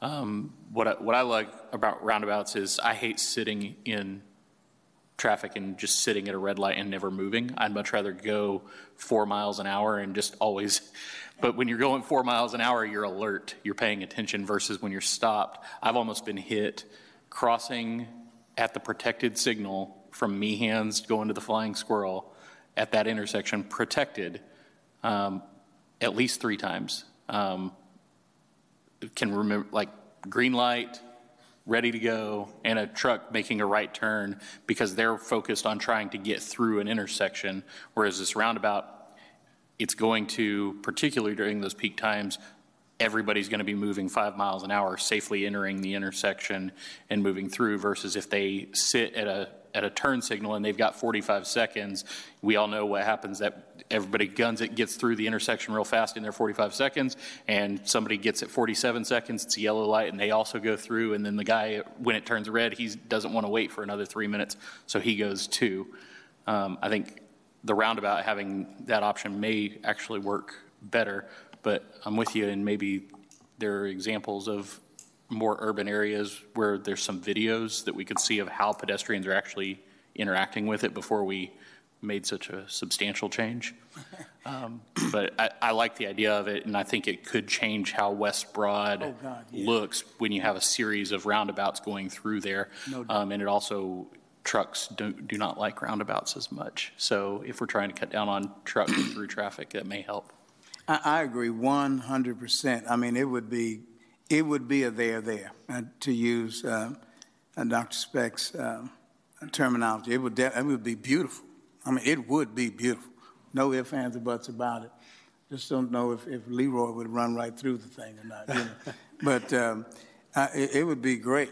I'm just saying. But uh, that's, that's my opinion on it. But I tell you what, I mean, I would love it to see it. I just like to see pictures first, you know what I'm saying, a video. So I'm with you. All right, go ahead, Mr. Newsom. Yeah, I mean, I'm done. Yeah, definitely agree. I'd like to see some, some a little bit more information, a little bit more practical um, idea of what that looks like because, you know, statistic, speaking statistically, I'm assuming rear end parking is supposed to be safer. but we see how well that has gone over. So, um, you know, in, in practical applications, um, understanding how, how that goes. I, I mean, I've driven through a number of cities with, with roundabouts. I've never driven through one that has a where it's has a potential to be a more of a prominent pedestrian intersection um, as well. They've always been a little bit more of a call, traffic calming necessarily, um, you know, piece versus a uh, one that works well together with um, pedestrian and, and vehicles, but um, definitely open, you know, for a different view, for sure. All right. All right. I think we're good. You, you've heard our sentiments. I believe we love it. You'll have to, you'll work with us on this roundabout. Happy to. I'm sure you'll much. bring us some animation at some point. All right. I will try All to keep away from the boring right. models and give you something entertaining. And we understand analytics. You know, 49ers lost last night because of analytics. I'm just saying. So, uh, all right. Mighty fine. Thank you so very much. Glad you Sorry about that that, you other you 49er fans. Forgive me. All right. Thanks, everyone. Thank you, Mayor Council. All right, thank you all very much. All right. Council, we'll move forward now with a discussion regarding the uh, Cipriani Laguna uh, Azure LLC proposed uh, development. Mr. Jones, coming at this time.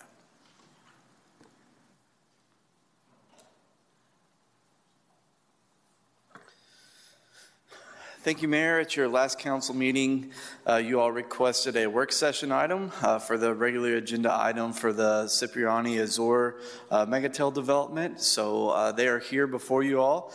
Uh, there are a few questions uh, that you all had for them, and so they have put together a brief presentation to kind of walk you through their thoughts on where we are in the development agreement with them as it, as it stands today. So with that, I will turn it over. Who is it, Steve or? Steve, Steve uh, with Megatel will be presenting for you this evening All right. or afternoon. We're not even. All right. All right. yeah. And Mr. Jones, in regard to the uh, presentation, you, you mentioned um, that it would be brief. I don't believe that we need to see the entire one that we saw the last time. So if, if you could uh, Our friend here is. Yes, sir. A bit of it's an adjust. overall and summary, so I'll let There them we go. skip through that and then uh, get to the, the points of the discussion Thank we had you. last time. All Yes, right, sir. all right, thank you so Yep, just, very good. Our mayor, council members, good to see you all again. Um, Just based on the, the feedback that we had last time, we did put together a presentation. It's, it's fairly short, it's not as lengthy, there's no movies, so it should go pretty quickly. So just some of the, the history of what the Laguna Azure is. Um, it's a, a luxury resort community. Uh, at the build out, uh, looking at uh, our current um, expected lot uh, and builder uh, home costs uh, is about a, a billion dollars total. That's not um, escalated at all for any kind of a, a build out when we expect it to be done. Those are just today's dollars, so expect it to be consider or higher than that. Uh, the lagoon itself is open to the public, and it's a profit center, not a, an HOA asset. And since it's a profit center, we work really hard to make sure there's a very high level of maintenance and a very high level of service for everything, uh, which I think is a, a big distinction over a lot of other lagoons that we've looked at that are HOA assets. Um, and you know, when t- dollars get a little tight for the HOA, uh, they start cutting back in different areas, uh, unfortunately. And a lot of times, uh, some of the big amenity centers take a big hit. Uh, since this is uh, not an HOA asset and is a, a, a profit center for one of our uh, sister divisions, um, we're very, very interested in making sure that this continues to have uh, really good income every year and continues to be a profit center and uh, good for not only the residents that live there, but the community and the residents of Mansfield. Um, we've got um, the sales tax revenue, um, or actually the actual taxes, taxable items. We're looking at about $7 million a year. Um, that's mostly food and beverage, but it's also um, entry fees and lots of other things that folks can do at the uh, lagoon. Um, we've got a pretty nice four-story, uh, high-end garden-style multifamily. Uh, we've got several uh, that we're working on across the, the state of Texas.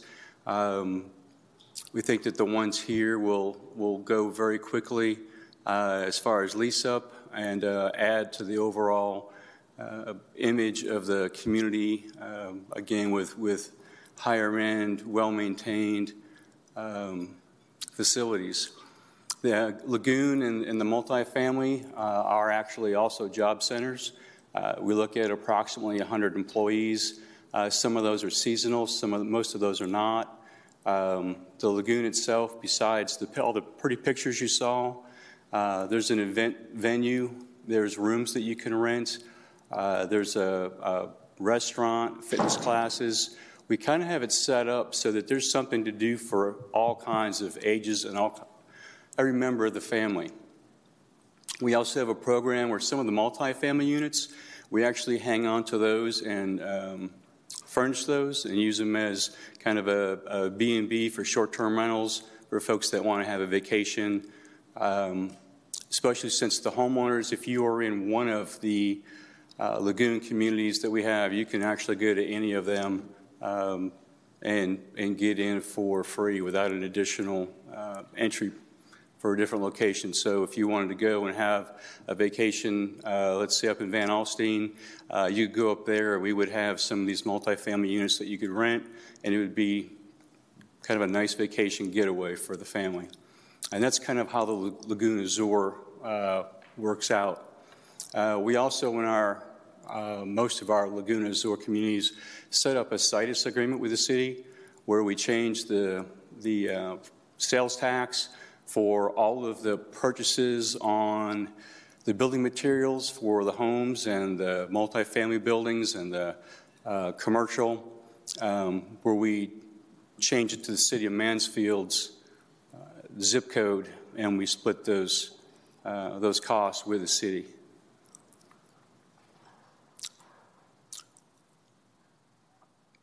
Uh, some of these we mentioned already, and um, since it is, again, a private asset, uh, that does have uh, um, a return on investment and an expected pro forma.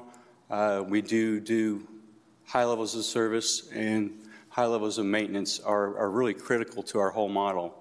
Uh, we have done some studies, and we've, we've actually um, have one from Florida. Uh, and we looked at all of our experience here in, in Texas with the lagoon communities, and we see that on average, the homes uh, are about $60,000 higher. People are putting more uh, upgrades into their homes. They're looking for these homes to be uh, long-term uh, solution for them and their families, and to be able to enjoy the lagoon uh, with their kids and grandkids. We've also seen that the sales velocities are much higher in the lagoon communities than in the non-lagoon communities, so we can get to that $1 billion value a lot quicker. Uh, the process for the lagoon overall, um, there's a whole bunch of things that go on before we even turn any dirt, and this is kind of all talking about the uh, timing of the lagoon. So you can kind of see all these different folks um, that we have to work with and coordinate with. Uh, and we're actually well into this whole process uh, on the lagoon for Cipriani Island. Kind of just looking overall the timing of, of a lot of like the preliminary design, you can kind of see uh, six months, four months. Right now, we're actually starting to do the construction plan design for this project. There's also money involved with all these things for the consultants. Uh, so before we even start construction, we probably have pretty close to six, if not a little over six million dollars um, that we've put into this. I know one of the questions before was um,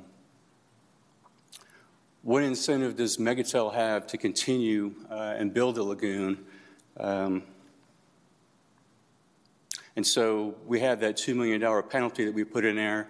But on top of that, we've also got easily $6 million um, of our own money that is invested in getting everything ready for the lagoon uh, to be built. So we talked about in the uh, developer agreement to start the lagoon, we obviously need sewer and water to the site. Uh, those are going to be big things for construction, obviously for uh, operations of the facilities. Um, once we have our uh, overall site set up, uh, where we know exactly where it's going to be. We also need to do additional geotech work. The lagoon itself, there's a lot of water on it. There's a lot of uh, things that can go wrong. Uh, we work very closely with the geotech engineers to make sure that everything's going to work well. Uh, but that's also another thing that's going to take up some time once we start actually focused on uh, an approved location and an approved uh, site plan layout.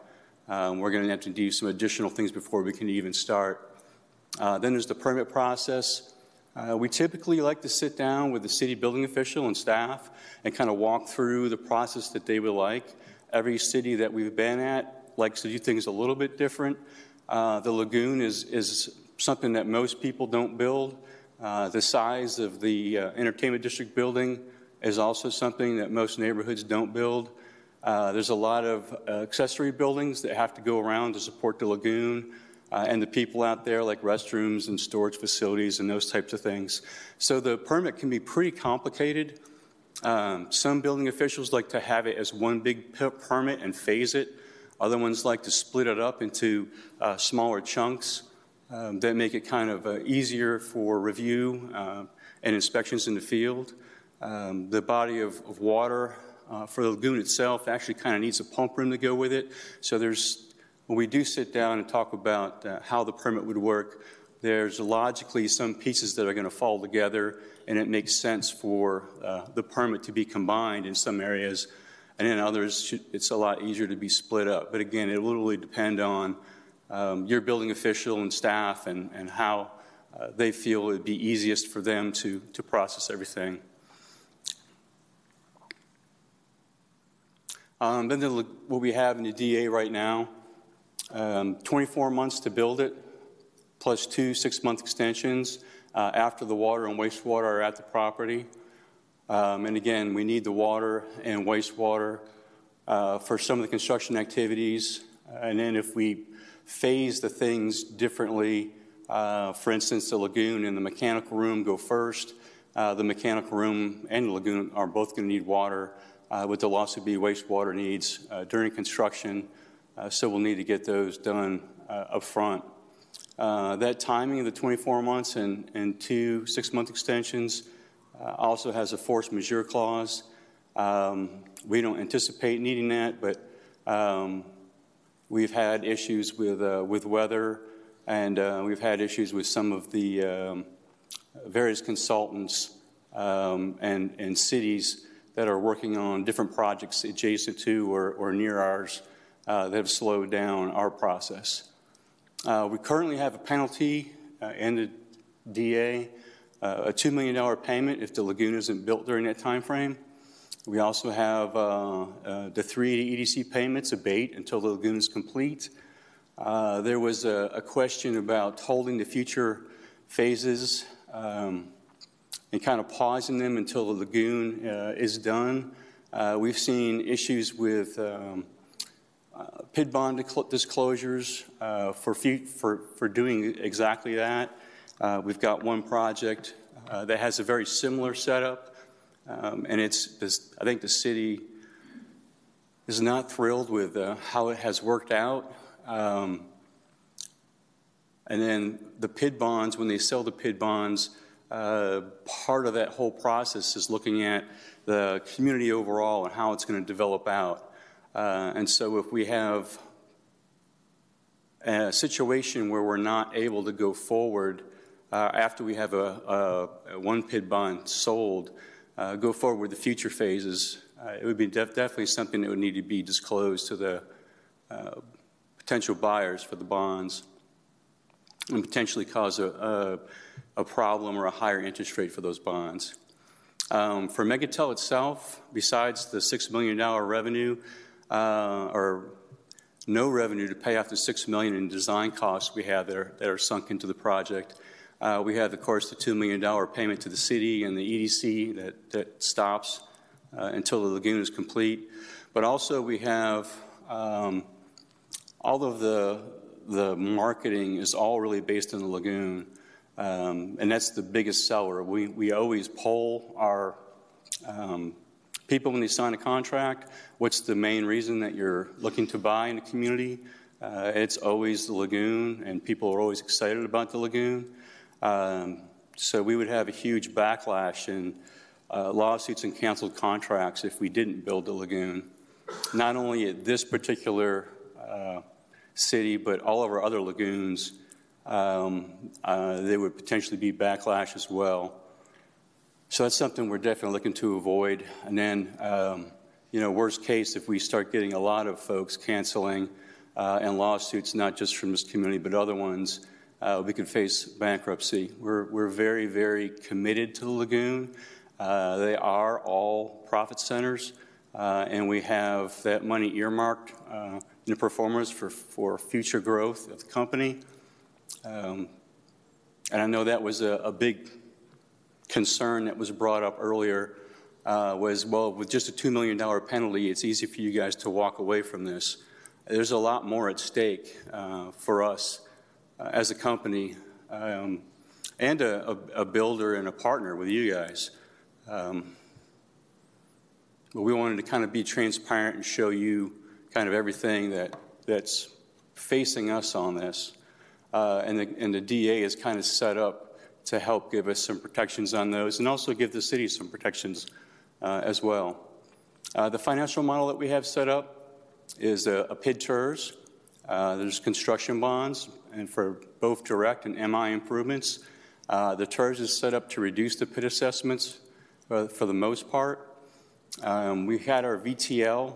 It's at a 1.5 to 1. That's to sell the bonds and get the bonds captured at that rate. Uh, but then we don't want to have the, the money released to us until we have a 3 to 1 um, value to lien. And that gives the city a lot more protection um, that's when we've got homes that are up uh, in the neighborhood, um, and we've got our max tax stack that we have set up right now as about a 309 uh, with the assessments added in. Um, and then we've got a 50% TIRZ duration for the, the PID assessments. Uh, we've talked to the county uh, already, the county commissioner for uh, our area, uh, plus the county judge. They were both kind of excited about the project and potentially interested in TIRZ. Uh, there's not a requirement for the county, but we think that their participation would help reduce the, the overall load for the city and for the residents. Um,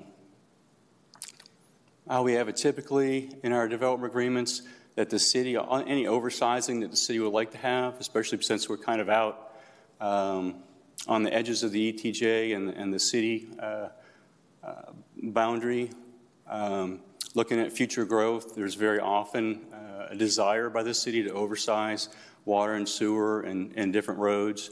Uh, typically, especially if it's a CIP, um, the city pays for the oversizing, and then uh, on the CIP projects, uh, there's a reimbursement for the impact fees for uh, the water, sewer, or road, or whatever it may end up being.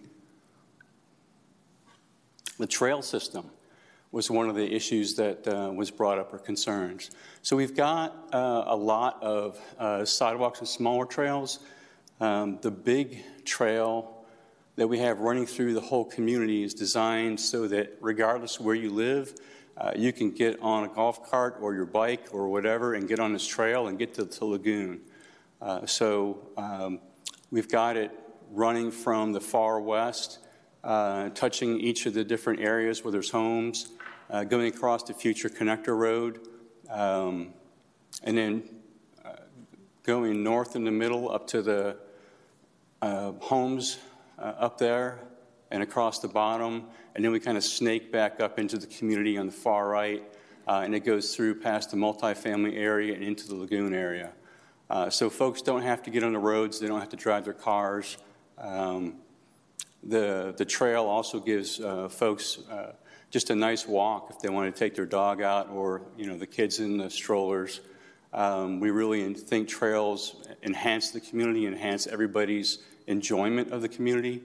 Um, so the, the main trail that runs through everything is definitely uh, one of our main main factors in trying to uh, to bring the community together and include the lagoon for everybody that wants to get there uh, and not have to just drive up there with their car.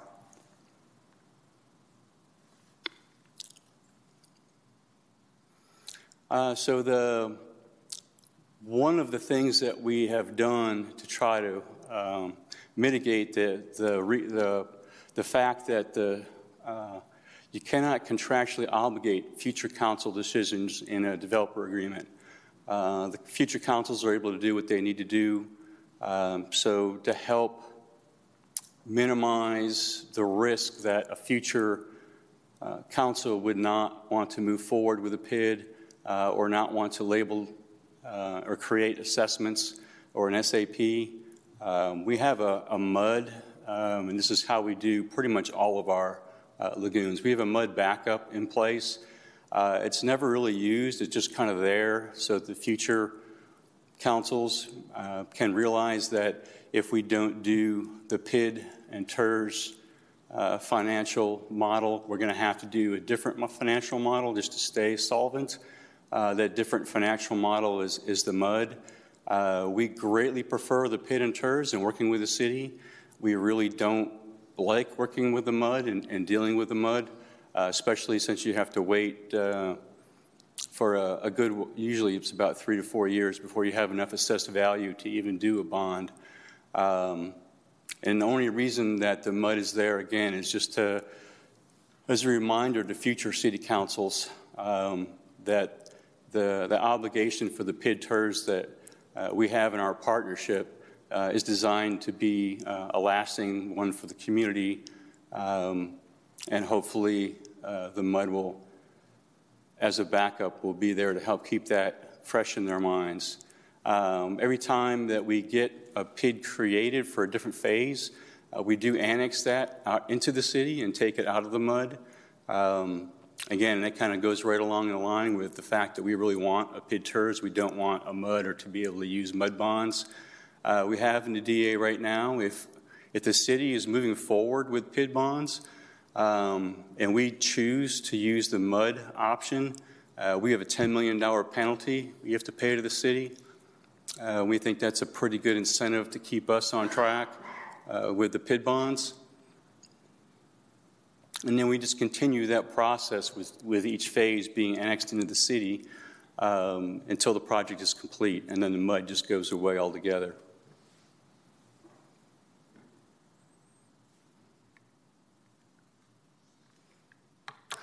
Tried to keep it short, tried to answer your questions uh, that we had from the last meeting. Um, Any additional questions? All right, thank you very much. All right, I'll start on my left. Council members, are there any additional questions? Right there, Mr. Brosh? Good, okay. Left, left, right. All right, on my right, any additional questions? All right. All right, thank you so very much. We appreciate it. All right, council. Discussion regarding the, excuse me, February 12, um, 2024 consent agenda. Do you have uh, any of those that uh, you would like for us to uh, pull at this time? we don't have that many this time, but they're fair game. All right, everybody, good? Okay, I think we're good. I'm all righty then. All right. Then, if we are good, we will uh, recess into our executive session. Pursuant to Section 551.071, the Texas Government Code, the council reserves the right to convene in executive sessions from time to time as deemed necessary during this meeting for any posted agenda item to receive advice from its attorney as permitted by law to discuss the following. A, consultation with city attorney to seek advice about pending or contemplated litigation, a settlement offer, or on a matter in which the duty of the city attorney to the city's governmental body under the Texas disciplinary rules of professional conduct of the State Bar of Texas clearly conflicts with Chapter 551 of the Texas Governmental Code pursuant to Section 551.071 to seek advice of our city attorney regarding pending litigation. Cause number 348-270-155-14. Seek advice of city attorney regarding uh, a veteran memorial. Seek advice of city attorney regarding legal issues pertaining to economic development projects listed in section 3D of the agenda. B, discussion regarding possible purchase, exchange, lease, or value of uh, real property pursuant to section 551.072, land acquisition for future development. Personnel matters pursuant to section 551.074, deliberation regarding commercial or financial information received from or the offer of a financial or other incentives that are made to a business prospect seeking to locate, stay, or expand in or near the territory of the city and with which the city is conducting economic development negotiations pursuant to section 551.087. Economic development project numbers 21-26, 21-23, 22-04, 22-23, 23-12. The council will now recess into executive session at 3:46 p.m.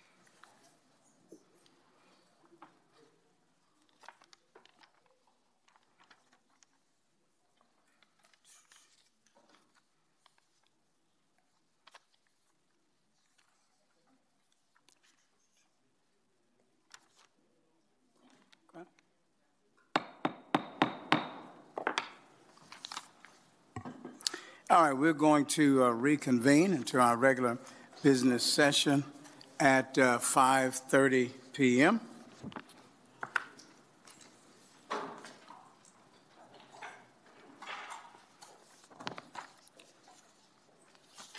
All righty. Let's see, let's get some business taken care of here. We'll move uh, right to our item 12, our subcommittee reports.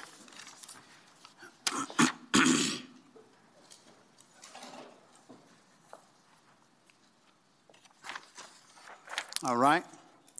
Item 25 dash, 20, excuse me, 24 dash 5844, these are minutes. Approval of the uh, January 22, 2024 tax increment reinvestment zone number four board uh, meeting minutes. And this board, of course, is uh, made up of the full council. In the uh, first agenda item under new business, uh, it was to discuss and give possible action regarding a First Amendment to the Economic Development Agreement between the City of Mansfield, the uh, Mansfield Economic uh, Development Corporation, the Board of Directors of Reinvestment Zone 4 in the uh, City of Mansfield, Texas, and HD5 Entertainment, LLC. Uh, Board Member uh, Lewis uh, moved to approve the item, which was a second by Board Member Short. The motion carried unanimously. On the second item, final item, as a new business, was discussion and possible action regarding a professional services contract between the City of Mansfield, Texas, and Perkins and Will in the amount uh, not to exceed $4,350,000 for the design and professional services of the multi-use stadium at Harvest Point. Again, uh, Board Member Bounds, in this case, uh, moved to approve the item, which was seconded by Board Member Short and the motion did carry unanimously. And uh, ladies and gentlemen, that is my report uh, regarding uh, the TIRZ Board number four. Uh, I would like to receive a motion at this time, if I can have one. Move to approve. Thank you, Ms. Short. Second. Thank you, Ms. Bounds. All right, questions? Hearing none, seeing none, please cast your vote. okay. All right. All right, please cast your vote. Oh, again? All right, and that uh, motion carries 7 0. All right, uh, moving right along at this time. Say hit clear, okay. All right, moving right along. This time I will move to the uh, consent agenda. Well, let me ask this question. There, is there any action to take pursuant to executive session? None? All right. And we'll just hold if there are staff comments, of course, when our public is present. All right. I'll move to uh, item 15, that is the consent agenda. All matters listed under our consent agenda uh, have been previously discussed, require little or no deliberation, or are uh, considered uh, to be routine by the council. If discussion is desired, then an item will be removed from the consent agenda and considered separately. Otherwise, approval of the consent agenda authorizes the city manager to implement each item in accordance with staff's recommendation. Council, are there any items that you would like to have removed at this time? All right, hearing none, seeing none, I'm ready to receive a motion. Move to approve. Thank you, Mr. Brosh. Second. Thank you, Ms. Bounds. All right, questions? Hearing none, please cast your votes. That item carries, bless you, seven zero. All right. All right, moving now to our old business. Item 24-5829, it's a resolution. A uh, resolution of the City Council of the City of Mansfield, Texas, authorizing the city manager or his designee to negotiate, finalize, and execute a development agreement with the Cipriani Laguna Azul LLC, finding that the meeting at which this resolution is passed is open to the public as required by law and declaring an effective uh, date. All right, uh, Mr. Jones. Thank you, Mayor, Council. Um, there is a presentation that we uh, you did receive last meeting. I'm happy to go through that, if, or if you have any questions, or if you'd like, I can forego that um, and just skip right to the questions. Council, are there any more questions regarding this particular matter? Again, just to remind the public that we did uh, have a conduct a uh, work session on this particular item. Looking to my left, any other questions to my right? All right, hearing none, I thank you, sir. I'm prepared to receive a motion. Mayor, I'd like to make a motion to deny. Thank you, Mr. Newsom. Second. Thank you, Ms. Bounds. All right, questions, statements? Hearing none. Please cast your votes. Item carries seven zero. All right, we're going to skip our public hearings until the public portion of our meeting on tonight. So then with that in mind, we'll move to new business, uh, item number 24-5864. It's a resolution, resolution of the City Council of City of Mansfield, Texas, approving a second uh, amendment to the contract of sale between the City of Mansfield, Texas and Crystal Window and Door System, uh, Texas LL, LTD, and declaring an effective date. Mr. Moore? Thank you, Mayor. Good evening, Council. I've got a, a slide here. Is it? Pull that up.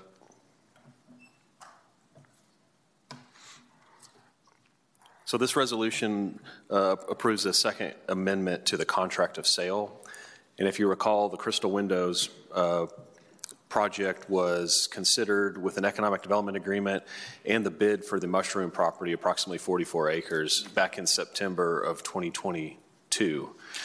So we had been working on a couple things, and the inspection period for the closing of the property was contingent on several things, one of those being the state incentives uh, that were requested and applied for. And we are, our, our understanding at this time is there's still not a formal um, approval, but they are considering um, that application as we speak.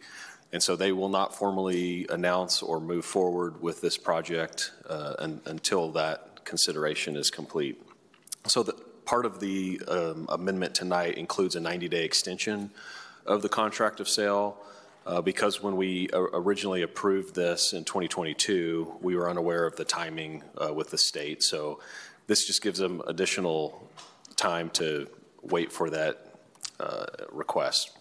The second portion is related to a credit of $100,000 toward the sales price. So we would reduce the sales price by 100,000 to allow the purchaser to use those funds in the event that they do close to go after uh, surface waivers for the mineral rights, the mineral interest on the property. Uh, staff recommends that's the, the best solution into moving this project forward and, and closing on the property in the event that uh, they get a resolution from the state. Happy to answer any questions, Mayor. All right. Starting on my left, are there any questions for Mr. Moore? Okay, my left. Okay. Are there any questions, council? Any council members? All right. Hearing none. Thank you all very much. All right. I am ready to, at this time, receive a motion. Move to approve. Thank you, Ms. Short. Second. Thank you, Mr. Lewis. Questions, comments? Hearing none, please cast your vote. Item carries seven zero. Thank you very much. We're going to um, hold on item 24-5865 rather until the public uh, session. All right, moving right along to item 24-5866. It's a resolution, resolution of the City Council of the City of Mansfield, Texas, approving a professional services contract between the City of Mansfield, Texas and Parkhill, Inc., in an amount not to exceed um, four million eight hundred thirteen dollars four hundred and excuse me four million eight hundred and thirteen thousand four hundred and ninety dollars for the design and engineering services related to the Mansfield City Hall. Finding that uh, the meeting at which this resolution is passed is open to the public as required by law and declaring an effective date. All right, and we're talking about 2024 certificates of obligation. Mr. Jones. Thank you, Mayor. Yes, sir. Uh, you all authorize, authorized staff to negotiate a contract with Parkhill for the design services of City Hall. At your last meeting, we were able to successfully do that. Uh, they are using our standard professional services agreement as part of the contract. And also uh, attached to your agenda was Exhibit A, which is their scope of work. Uh, they've broken it down into three phases for us uh, through project delivery uh, and construction management. And they've provided a detailed list of those services. Uh, We did issue certificates of obligation um, debt uh, for the design services this year, and this actually came in under uh, what we had earmarked for these services. So we're happy to present this contract to your, uh, for your consideration tonight, and I'm happy to answer any questions you might have. All right, council, do we have any questions on my left? Go ahead, Mr. Brosh. Yes, thank you. Yes, sir. Mayor, Matt, uh, you say that, that the contract was per uh, a contract that, that the city shows? Yes, Uh, sir. Did, does it, and and I'm, I'm looking at the general contract, I'm fine with. I get down to the uh, reimbursement uh, tab down on page 21, and I just find it really distasteful, and I'm surprised if our city is the one specifying that. It, it, uh, it's uh, such things as uh, the, if, if we ever had to use someone from there for uh, expert witness, if we got caught up into a, a legal issue, uh, they will charge time and a half. Uh, They will charge 15% above IRS regulated uh, mileage. Just, I mean, it, these are small things, but it, uh, it kind of strikes me as, as being distasteful when I see excessive numbers like that. Can you? Yes, um, Councilmember Broche, I, I can go ahead and address that. That is part of their fee schedule, so that's an attachment that Parkhill provided to us, but our contract would be the controlling one. So if there's anything that conflicts with that, our contract would be the one to control. Any additional charges above and beyond the 4.8 million, they would have to come to us for approval before we proceed with anything of that sort. And so what they've provided as, and what you're looking at is the very last page, which is their Exhibit C, and that's their Parkhill hourly rate schedule. So that's in case we ever needed anything above and beyond what we've already asked them for, which is the initial 4.8 million.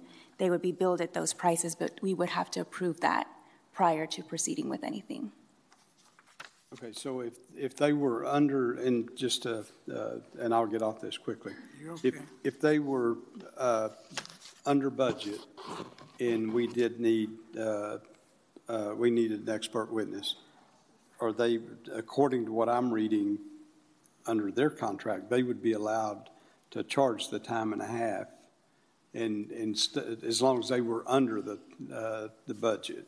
Now, if they went over the budget, I guess what you're saying is that our contract would, would fall into play and you can't go over that particular number. So the way that the contract is structured is their scope of services, which is everything before the very last page that you're referencing, is what is approved. Anything that we would require them to give us above and beyond the scope of services that we've asked for, they would need to come and get approval for. So we would have to ask them specifically for those services. And once we ask them for that, what they would be charging us is going to be on a hourly rate based on that last page that you're looking at. So we would have to ask them for those services specifically. Okay. And we just, is, is that a normal practice for us to pay the fifteen percent over, uh, on mileage? or No, is that- this is, this is a Parkhill document. That is, the very last page is a, is an hourly fee that they provided to us. And so our, our normal standard contract does not include that. We just attach their, their hourly schedule to our contract. Okay, okay. You okay, sir? I'm good. Get your, okay, Thank you, questions answered? All right, Tim, all right. go ahead, Ms. Bounds. Just a couple of questions here. Um, So for the contract, for the deliverables, is there any time frame that we would expect um, each of those areas to come forth so that we would be able to see? Yes, we do have a, a timetable here.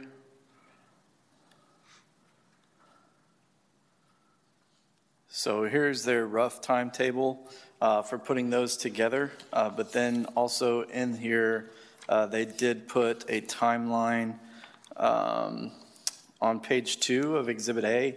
I apologize, I don't know what that is in your packet. Uh, But for task one, the pre-design services is estimated at two to three months. Uh, The design services, six to 10, and then construction administration services is the 16 to 20 months. Okay, so they just address that front up and not with each area of the deliverables, right? Yes, ma'am, correct. Okay, They defined it by task. Okay, thank, you. Right? Any others? Mr. Lewis, Mr. Newsom, you guys good? All right. All right, everybody's good. All right, thank you very much. Then I will call for a motion. Move to approve. All right, Mr. Lewis. Second. Thank you, Mr. Brosh. All right, questions? Hearing none. Please cast your votes. That item carries seven zero. All right, item twenty-four 5868. It's a resolution, resolution of the City Council of the City of Mansfield, Texas, accepting a petition for and calling a public hearing on the uh, advisability of the improvements and creation is the City of Mansfield Public Improvement District Number Two within the corporate limits of the City of Mansfield pursuant to Chapter 372 Texas Local Government Code and authorizing the mailing and publication of notice of the public hearing. Mr. Jones. Thank you, Mayor. This is just a resolution calling the pu- uh, public hearing uh, for March 4th. Uh, So an upcoming city council meeting. This is for the Kenny Tract. It would be a public improvement district. Uh, Different from other uh, PIDs where you issue bonds and then the assessments go to pay back those bonds that are actually non-recourse to the city. Uh, This is what we call a cash flow PID. And so the assessments would actually go to reimburse the developer. So the city would not actually issue any bonds. Those assessments would go back to pay the developer. Um, Just want to give you a brief rundown on what that looks like. But tonight before you is simply a resolution authorizing the public hearing and calling for that on, on March the 4th, um, at which time we will have the PID team here to walk you through the details of what that looks like. All right, thank you very much. Questions to my right? Everybody good? My left? All right, all is well. Thank you very much. I will call for a motion. Move to approve. Thank you, Ms. Short. May I receive a second? Second. Thank you, Mr. Tenora. All right, call question. Hearing none. All right, please cast your vote. And the motion carries seven zero. Thank you very much. All right, we move now to item number 24 5869. That too is a resolution, resolution of the City Council of City of Mansfield, Texas, rejecting any and all proposals concerning the Mansfield Multi-Use Stadium and Harvest Point CMAR, and authorizing the advertising and notice of a new request for proposals for said project. Finding that the meeting at which this resolution is passed is open to the public as required by law and uh, providing an effective date. All right, Mr. Moore. Thank you. Mayor. Good evening, Hello council. there. So in conjunction with uh, another item on new business, the uh, 245865, we we wanted to give an opportunity for um, uh, proposals to be resubmitted. And so by rejecting all these proposals tonight, we can go back out in a formal process. We'll begin that immediately to look for construction managers at risk for the multipurpose stadium.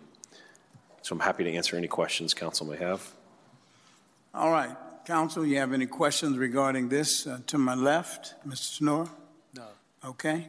Mr. Brown, everybody good on my left? Ms. Short, on my right? Mr. Lewis? All right. All right. Well, I will call for a motion. Move to approve. Second. Thank you, Mr. Tenora. And I believe that was Mr. Lewis. All right, call the question. That item carries seven zero as well. And item 24-5833, review and consideration of a detailed site plan at the Vistas at Walnut Ridge for bank use on approximately 1.438 acres, being Lot 6, Block 1, Vistas at Walnut Ridge at 1061 North State Highway 360, Kelly Construction Group, Inc., developer Bannister Engineering, LLC, engineer and Texas Trust Credit Union is the owner. The DS number 23-010, Mr. Alexander. Thank you, Honorable Mayor. Good Sir. evening, City Council. This is a request for review and consideration for a detailed site plan for a PD planned development district right. that was first adopted in 2006 and has been amended several times since then. Here is an aerial view of the property, and it is generally located at the northwestern corner of the Toll Road 360 and East Broad Street interchange.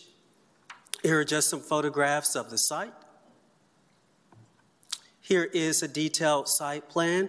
It is for a banking branch, which is a use that is permitted pursuant to the provisions of this PD planned development district. Here is a landscaping plan. It does comply with the provisions of the PD planned development district, as well as section 155.092 that deals with landscaping. And then here are the elevations. It is a building that's constructed primarily of stone. There is some HardiePlank and there is some EIFS as well. And the use of the EIFS is primarily for the canopy structure over the drive-through facility for the ATM machines. And here are some other elevations of the proposed project.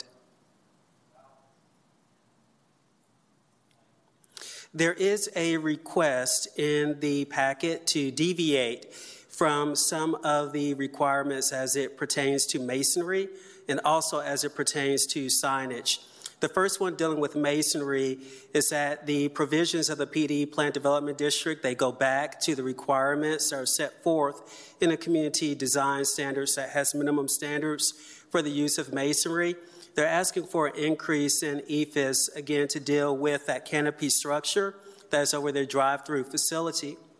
And they are also asking for a deviation from the requirement that there is only one wall sign that is permitted per lot frontage, and that is to allow three additional wall signs, which would, in effect, have signage on all elevations. And here is a sign plan that kind of shows that, and it also kind of shows how the applicant was doing their very best to incorporate that additional wall signage into the development plan for this project. The Department of Planning and Development Services does recommend approval of the detailed site plan with the requested deviations. And I'll pause there to answer any questions that you may have. I am not sure if the applicant is here, Mayor, City Council. All right, thank you, sir. Council, any questions? I'll start again on my left. I see heads nodding no. On my right, yes, Mr. Lewis. Thank you, Mayor. Um, Mr. Alexander, the, there is no EIFS on the actual building, it's just for the canopy structure? Correct. And in a motion, I see staff's comments that the canopy structure, the columns that support it should be encapsulated with stone that match the building. Is that in the presentation, or do we need to make sure that that is included in the motion? Is included in the motion, sir, Okay. if approved. Okay, thank you. All right. Are there any more?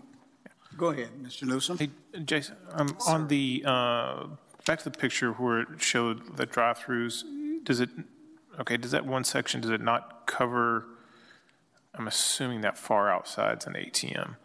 Um, Is it partially covered or fully covered? It's hard to tell. So it's mostly covered. There's still that escape lane that isn't covered entirely to the very northern part of the plan. Okay, and do you know, is there intent for the um, power lines to remain, or do they, or do they anticipate that those will go below ground? They will have to go below ground per requirements of zoning. Okay, all right. Um, Not the ones leading up, I guess maybe the ones that are up and down 360. Is that, those will go below ground? Well, the ones that are up and down 360, and there are quite a few, but there are some that can't go underground. But the provisions and zoning are very specific about which ones have to go underground. Okay, all right, thank you. All right. Go ahead, Mr. Lewis. I was just going to make a motion when it's. All right, I'm ready to receive that motion, sir. All right, make a motion to approve, subject to the columns that support the canopy structure for the drive-through facility be encapsulated in stone that matches the building exterior finish. All right. And the request for the three additional signs. Okay, motion and Second. second. All right. Mr. Newsom.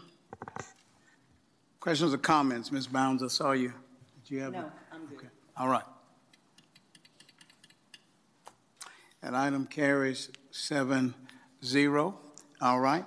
Council, at this time, we'll take five, and uh, we will recess as- for about five minutes, and we'll come back at 6 o'clock. Thank you all very much for good work.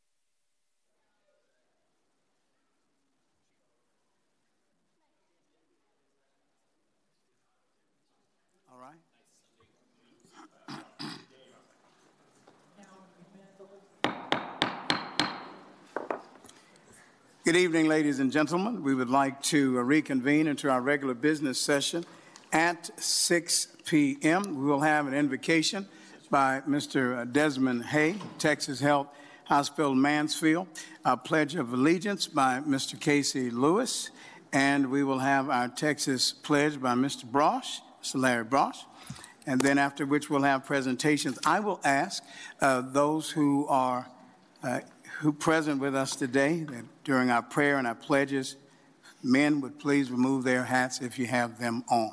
All right? We're standing at this time. All right. All right. I don't see Mr. Hay. All right, let us pray. Heavenly Father, we thank you for your goodness, your mercy, and your grace. Thank you, Lord, for an opportunity to serve. God, we pray your blessings over the city of Mansfield. God, be our guide. Keep us safe. Keep us well. We lift up those, Lord God, in, in other cities who find themselves in harm's way. Please, Lord God, keep your hand of protection over us. Give us wisdom. And Lord God, help us to always have a compassionate heart and service. We ask this in the name of Jesus Christ, our Lord. Amen. Amen. Amen. Bless you. Pledge allegiance to the flag of the United States of America to the republic for which it stands, one nation, under God, indivisible, with liberty and justice for all. Honor the Texas flag. I pledge allegiance to thee, Texas, one state, under God, one indivisible. Thank you very much. We have at this time a presentation of the Achievement of Excellence Award to the Mansfield Public Library. I'm going to ask Ms. Yolanda Botello if she would come forward at this time. And I believe, council, we are to go down and to join them. Correct? All right. Ms. Botello has the mic.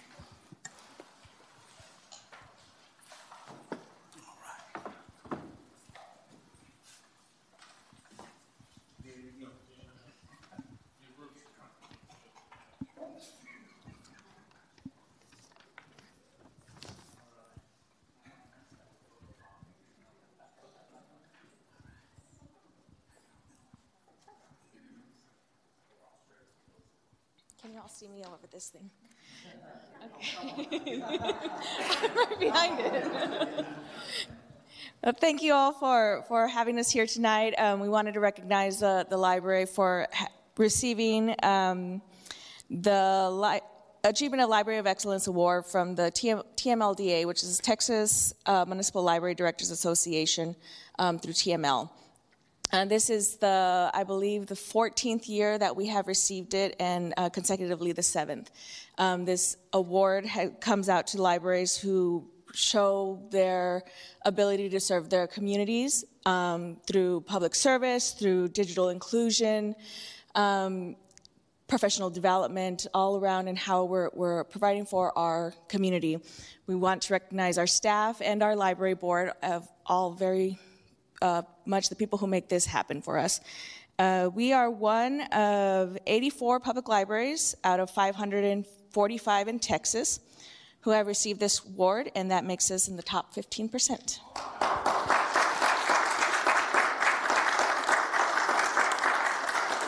Thank you. So we don't actually have a physical award. They moved away from those, but yes. I do want to recognize our staff, again, our board, and all the support we have from the city in do, being able to do what we do. Thank you. Thank you. All right, we're going to stand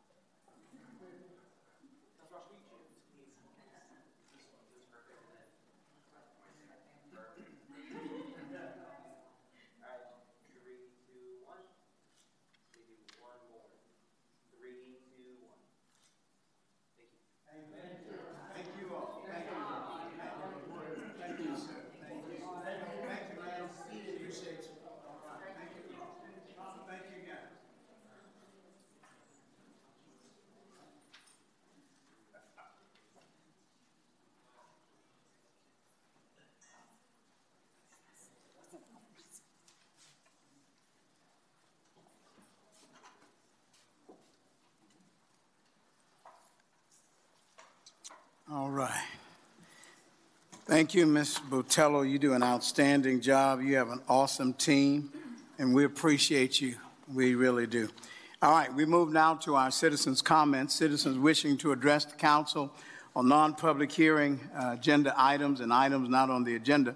You may do so at this time due to the regulations of the Texas Open Meetings Act. Please do not expect a response from the council because we're not able to do so. Uh, this will be your only opportunity to speak unless you are speaking on a scheduled public hearing item. Now, after the close of the citizen comments portion of the meeting, only comments related to public hearings will be heard. Uh, all comments are limited to five minutes. In order to be recognized during citizens' comments or during a uh, public hearing, applicants included, please, if you would, complete a blue or yellow card located at the entrance of the chambers and present it to the Assistant City Secretary list, uh, seated uh, to my uh, right and to your left. As a reminder, this will be your only opportunity to speak unless you are speaking on a scheduled public hearing item. Again, the council may not respond due to regulations of the Texas Open Meetings Act. Ms. Marin, do we have a card? Yes, ma'am. All right. Mr. John Presley is coming at this time. And Mr. Presley, if you'll just offer your name and your address for the record, please, sir. My name is John Presley. I live at 1306 Brittany Lane. Mayor, City Council Manager, City Council member, men and women. I am John Presley. I'm here representing Mansfield Cares along with several of our board members. Mansfield Cares was formed on August the 2nd, 1999 by a group of concerned citizens who felt there was more could be done for those less fortunate in our community. Since our inception, we have donated over $4 million to our community. The main fundraiser activity for Mansfield Cares is the annual charity ball that is held in February at Walnut Creek Country Club. This year, our charity ball is on February 24th at Walnut Creek. Our purpose is to fill any needs that are not already met or being met by other local charities and organizations in our community. In 2023, Mansfield Cares opened the Mansfield Cares Medical Clinic located at 16, 1670 East Broad Street the clinic provided non emergency medical care to anyone in need from the ages of five years old to an adult in a first come, first served basis. In 2009, our dream of building a facility to provide free, low cost health care for those who qualified was realized with the opening of the Nix Family Caring Place. In 2013, we completed the Mansfield, Care, Mansfield Caring Center, a 15,000 square foot warehouse which houses a local food bank operated by Harvesting International Ministries. Because of Mansfield Cares, we are proud to say that Harvesting International Ministries has been operating the food bank for the last 13 years rent free and currently are serving over 43,000 people every month in our community. In 2019, Mansfield Cares gifted the Nix Center to the Mansfield Mission to enable them to better serve the mission to help Mansfield's residents in a physical and financial way. July 2023, Mansfield Cares donated $32,000 to feed the kids and allowed them to provide meals for over 15,000 children and families who are unable to receive nourishing meals during the summer programs. This was the largest single donation to date Feed the Kids has ever received. Mansfield Cares is the largest donor to the MISD scholarship program. Last year, we donated over $16,500 in scholarships to our local students. In 2023, we donated $35,000 in food vouchers for the holidays and $7,800 in shoe vouchers so our local children could have a new pair of shoes for their first day of school. In reality, this is a typical year for Mansfield Cares donations. Mansfield Cares is extremely proud to say that over 94% of the money that we raise goes straight to our community. I'd like to invite each of y'all here today to attend our gala this year on February 24th. Our theme for this year is Shaken, Not Stirred. It's a James Bond theme. We look forward to seeing you there. Thank you very much. All right. Thank you very much, sir. That's right. Yeah, go ahead and clap. That's a good thing. All right. Thank you all very much. All right, this time, council announcements will be had. This is our 11th item. I will begin. Mr. Brosh? All right, Mr. Tenor? Ms. Short? All right, Mr. Newsom? Uh, none other than it's good to see John in another different color besides green for a change. So he does have more than one color in his wardrobe. All right, all right, Ms. Miles? None for me, Mayor. All right, Mr. Lewis? None for me, sir. All right. And let me just, just say this about Mansfield Cares. They are A number one. For those who are looking and listening, please know this is one of the top philanthropic organizations in our city. I will not be able to make the event, but we are purchasing a table just for the record. And now that it's being recorded, I will have to buy a table. So just want you to know that. All right, but listen, we appreciate the great work that Mansfield Cares continues to do in our community. All right, moving right along. We are at uh, item number 13, the staff comments. Mr. Smolinski? Mayor, I'd ask Tim to come down if you don't mind. All right.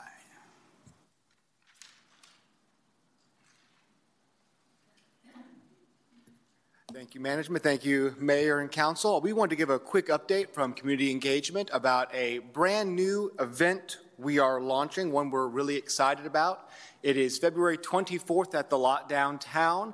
Uh, it's called Venues, Vendors, and Vibes, uh, and it is going to be our very first event expo. And we want to just kind of give a quick background of how we kind of landed on this to be the new event that we wanted to put into our repertoire that we do annually. Uh, we always kind of start with a, a, why. We try not to start with what we want to do, but why we want to do it when we plan an event. so we start with five main keys. Uh, the first is one to utilize the lot downtown and its unique footprint.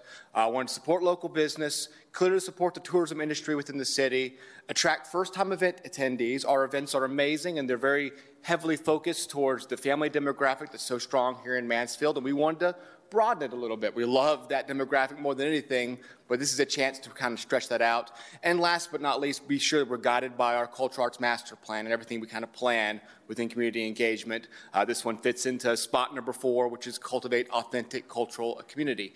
So when we look at the events industry, uh, the thing that kind of stands out, of course, is weddings. This will be a, a, all sorts of events that you can plan from this event expo on the 24th. But these are the numbers we're looking at when we talk about the wedding industry in Texas. The average wedding costs $30,000 now, and that's average. And that's true here in Mansfield. That's not just your downtown Dallas prices. Over 100 people attend each wedding. Each person who travels to a wedding estimates they're going to spend between $200 and $300 on travel and accommodations. Uh, a good one fifth of weddings don't occur on weekends. Obviously, very weekend heavy, but a lot of them happen midweek. And for every dollar spent for a wedding, it leads to about a dollar fifty added to the local economy. So when we're talking about trying to support, support the local economy, we see those first one and the fifth one as really key things of generating money. But then on the tourism side of things, what this opens up is a whole new way to attract and get those extra 10 or 15% room nights that we're sometimes lacking on weekends or especially during weekdays. About half of wedding attendees typically travel in for a wedding. And the best part about this is, is tourism marketing, when you're trying to grab, obviously our, our main demographic is tournaments. That's not going anywhere. We fill in our rooms that way. But you're always left with 10 or 15%. You're trying to hit that 100% every single weekend. When you're trying to catch somebody from out of state who's just coming to the Metroplex for vacation, you're throwing a dart trying to hit them from 50 yards away. Sometimes you do, most of the time you don't. The best thing about this is we can hyper market here locally to those planning an event. And if you're planning a wedding, even if you're to a Mansfield couple, grandma and grandpa are coming in from New York, your bridesmaids are coming from California, your groomsmen's coming from Florida, and that fills in our room nights. We can easily see 50 or 60 people staying in our rooms for a small to mid-sized wedding. That's a small conference that we've booked just by raising awareness amongst local Mansfield residents to hold their events here in the city. Uh, so far, the event is going great. We have nine event venues that we recognized out there, over 20 vendors, and we received over 1,000 RSVPs so far obviously using wedding math, that means 500 people are going to show up. We're trying to get it over that thousand, uh, but it's had an amazing impact so far, and we're looking forward to how it grows this year and into future years. Uh, and before I wrap, I just got to, of course, give a shout out to the amazing team over there that started this event process over a year ago. Uh, planning every event is a lot like planning a wedding. You're worried about who's going to show up. You want the day to be perfect. The only difference is, is brides and grooms don't have to squeegee stages uh, to make sure the dance crew can hit there. Uh, so just want to hit one more time, February 24th. It'll be every kind of event for every budget. It's not just weddings. And if you're not actively planning an event, still come on out. There's going to be free food and music, so you can't ask for much more. We're really excited about how this can really grow a lot of different industries, keep events here in Mansfield, grow that that theme for us and attract those guests in. So if you have any questions, I'll be happy to answer right now. All right, let's hear from our city manager. So the event ends at 4 p.m.? Yes. John, what time do you guys start? That's right, yep. Seven. Seven. So you got, everyone has plenty of time to go home, get cleaned up, and make it out to Mansfield Cares. So When Tim came up, I said, oh my God, now we got a schedule conflict, but we're good. what were the chances of that? Yeah, night? we're good. All right, any, any, any questions, any statements to be made? Whew, 30 grand. Thank you. That's my statement. All right, moving right along. We'll move to item 17. Let me just uh, make, make note here in regard to um, our public hearings and, and the agenda itself. A lot of the business uh, we took care of in the earlier uh, part of our meeting on the day, but we've always said, and we are keeping to this, that when it comes to public hearings and things of that nature, that will always take place during our public uh, portion, public session. So we want everyone to have an opportunity to uh, give comments in that regard. All right. So with that said, we're item 24-5839. It's an ordinance, public hearing, and consideration of an ordinance of the City of Mansfield, Texas, uh, setting forth the standards of care for the parks and recreation department's Kids Zone program for the City of Mansfield, providing for the operational standards of the administration for the program, providing for the inspecting, monitoring, and enforcement of the standards of care, providing for the staffing levels, training, and responsibilities for those working in the program, providing for uh, facility standards, providing for the repeal of all ordinances in conflict, providing for a cumulative clause, providing for a severability clause, providing for publication as required by law, providing for an effective date, and now providing the information is Matt Young. Thank you, Mayor and Council. Uh, As you know, but in case anyone at home is, does not know, Kids Zone is a supervised program run through the Mansfield Activity Center sir. for children ages 6 through 11. Uh, we offer Kids Zone during the summer months and during MISD holidays and, and breaks. Activities include uh, trips to local parks and attractions, but they also have daily games, arts and crafts, and other activities that they participate in. These are the minimal standards by which the Mansfield Parks and Recreation Department will operate the Kids Zone program. It is considered to be recreational in nature and not a daycare operation. So with that, I'd be happy to answer any questions. Council, are there any questions to my left? To my right? All right, hearing none, seeing none. I will open our public hearing at 6:19 PM. Do we have any cards, ma'am? No cards. No cards. I will close our public hearing at uh, 9, at 6:19 PM. And I will call for a motion. Motion to approve? Second. Right, okay, Ms. Bounds and Mr. Brosh. All right, cast your votes. And the motion carries seven zero. All right. Item 18, public hearing and first and final readings. All right, item 24-5850, ordinance, public hearing and first and final reading on an ordinance approving proposed amendments of Chapter 155 of the Mansfield Code of Ordinances to revise Section 155.054B, a permitted use table permitting donation boxes as an accessory use by right in the 2F MF-1, MF-2, OP, C1, C2, C3, I1, and I2 districts, and to amend the regulations in Section 155.099, B40, related to donation boxes, OA number 24-001. Mr. Alexander. Thank you, Mayor, City Yes, sir. Council. This is a request from the Department of Planning and Development Services to amend two sections. that dealing with the permitted use table in section 155.054, and in particular with the permitted use table, as it currently stands, donation boxes require a specific use permit in the OP, C1, C2, C3, and I1 zoning districts, and it is allowed by right in the I2 zoning districts. What we are proposing is to allow it as an accessory use by right in a 2F to MF1, MF2, OP, C1, C2, C3, I1, and I2 zoning districts.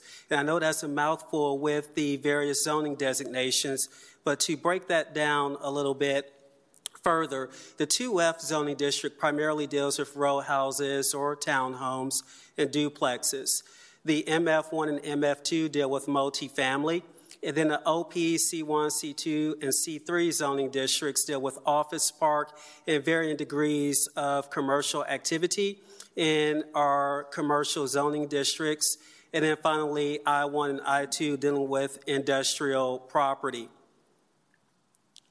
In terms of the special conditions in section 155.099, we have amended this section before, but in particular, we want to make sure that the amendments that we're providing before you tonight for review and consideration, that they are not only consistent with the First Amendment of the United States Constitution, but also making sure that our Department of Regulatory Compliance can enforce and that we have regulations on the books that are easy for our not for profits to understand when it comes to donation boxes.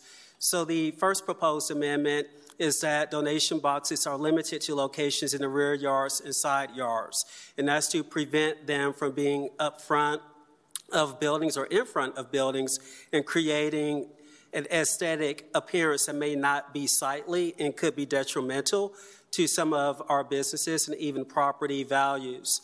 The second thing is to provide a definition for open space. Previously, we did not have that, and it references the definition that's in section 155.012, as well as passive space as it is defined and referenced in section 155.092 landscaping is staying there for a moment on passive space. That's just ensuring that we don't have donation boxes in areas where the public can come and gather, mm-hmm. such as an outdoor seating or dining area. And then, in terms of the distance requirement, is that no parcel of land will be permitted to have more than one donation box unless a parcel of land has more than 300 feet of frontage. And that's to ensure that at least 300 feet separates two donation boxes. And then a mixed use or multiple use development will still be considered one contiguous lot, and those distance requirements would still apply. In terms of protection for our residential and agricultural areas, no donation box could be located within 75 feet of any parcel that is zoned as a agricultural district or our various single family residential zoning districts and to protect the economic vitality of our key corridors, which are U.S. Highway 287, U.S. Business Highway 287, and State Highway 360. That includes the frontage road plus the toll roads, making sure that we don't have donation boxes within 500 feet of them. Advertising as proposed will be prohibited. Each donation box will be required to have the name and contact information of the property owner, the property manager, or the owner of the donation box. That's to make it easier for the Department of Regulatory Compliance to go out and to find the operators of these boxes in case of any conflict with our requirements or if there is a need to cite and then no donation box shall be one greater than 175 cubic feet in volume or 72 inches in height. And no donation box can be placed on any parcel of land without prior written approval. That's from the property owner. And the operator of that donation box must be able to provide written approval within two days if requested by the Director of Regulatory Compliance making sure that donation boxes are neutral or earth tone in color and that they are free of debris, graffiti, litter, and the like. And again, this is a companion item to the text amendments that came before you on January 22nd of 2024 and that were approved by you. The Planning and Zoning Commission met on January 23rd of 2024 and voted 7 to 0 to recommend approval of the text amendments that are in front of you this evening. And Department of Planning and Development Services recommends the same. I'll pause there to answer any questions City Council may have. Thank you, sir. On my right, any questions for Mr. Alexander? Go ahead, Mr. Newsom. Yeah, just is there a reason why we're including 2F? Yes, sir. The reason for that was to make sure that we were capturing some of the residential zoning districts in order to ensure that we were consistent with the provisions of the United States Constitution dealing with the First Amendment and freedom of speech. Okay, thank you for the clarification. All right, all right. My left. We're good? All right. All right.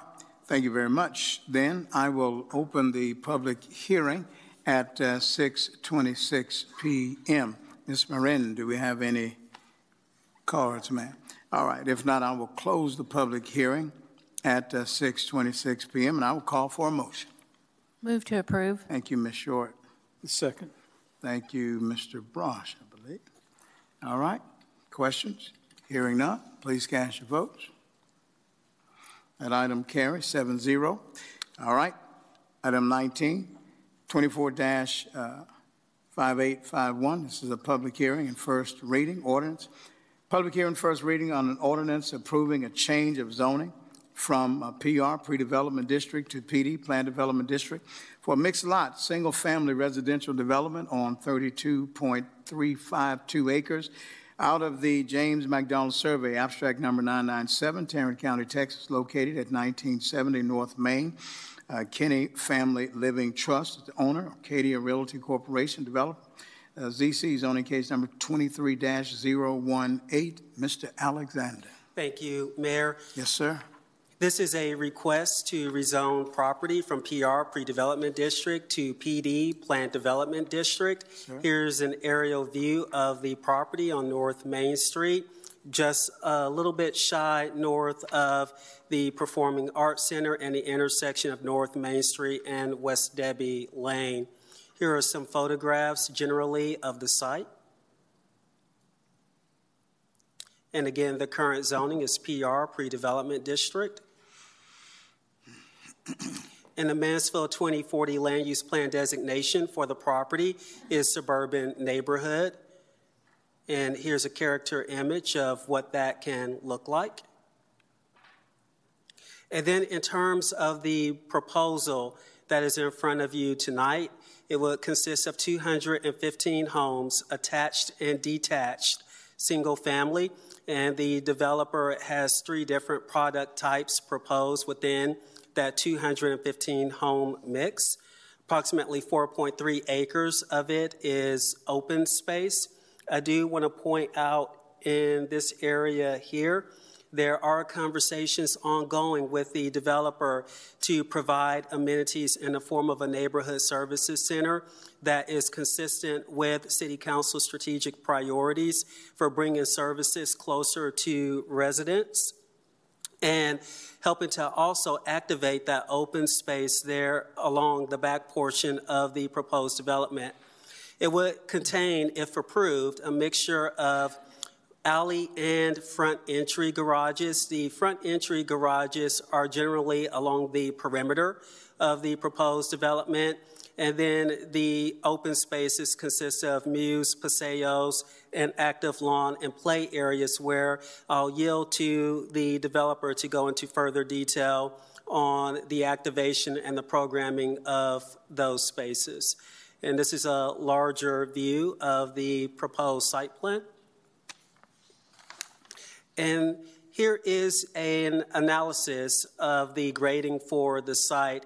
And we wanted to make sure that we provided this as, generally speaking, the site does slope from the southwestern corner there to the northeast there. And I know that the developer is working hard to make sure that they are very sensitive to grading on the site, as well as making sure that the surrounding property owners, that their interests are preserved and protected. And one of the reasons why we wanted to provide this visual is to demonstrate kind of the height of the proposed homes along the perimeter of this development and what that will look like in juxtaposition with the existing homes that are duplexes, generally speaking, due north of the site. And this is a landscaping plan, again, showing the open spaces and then showing that the streets and the alleys that are proposed to be in this development that they are well landscaped and that there is a rhythm to the streetscapes, particularly for the thoroughfares that will serve this site. And I would be remiss if I didn't bring to your attention here that the developer is working on an elevated design for the entry feature into the neighborhood.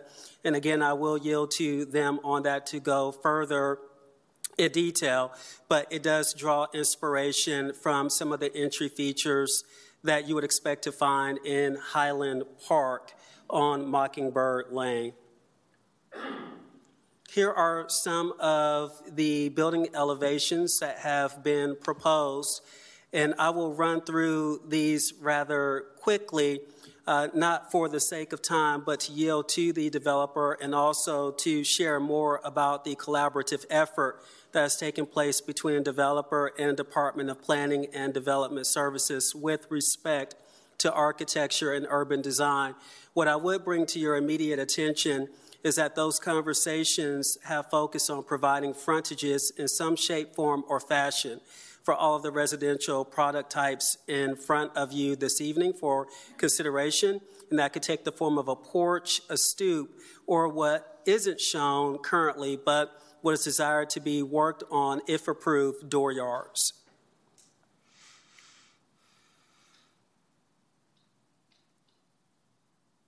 And these are the row house elevations. And they take inspiration from some other projects that the developer has worked on.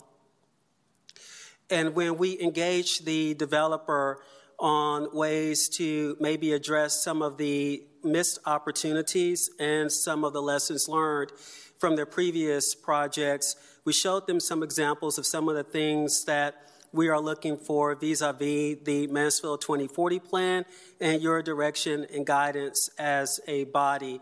Hence, the desire to introduce dooryard frontages. Also, working with them in terms of maybe creating a more urban aesthetic for the row houses. And then, even providing opportunities for stoops.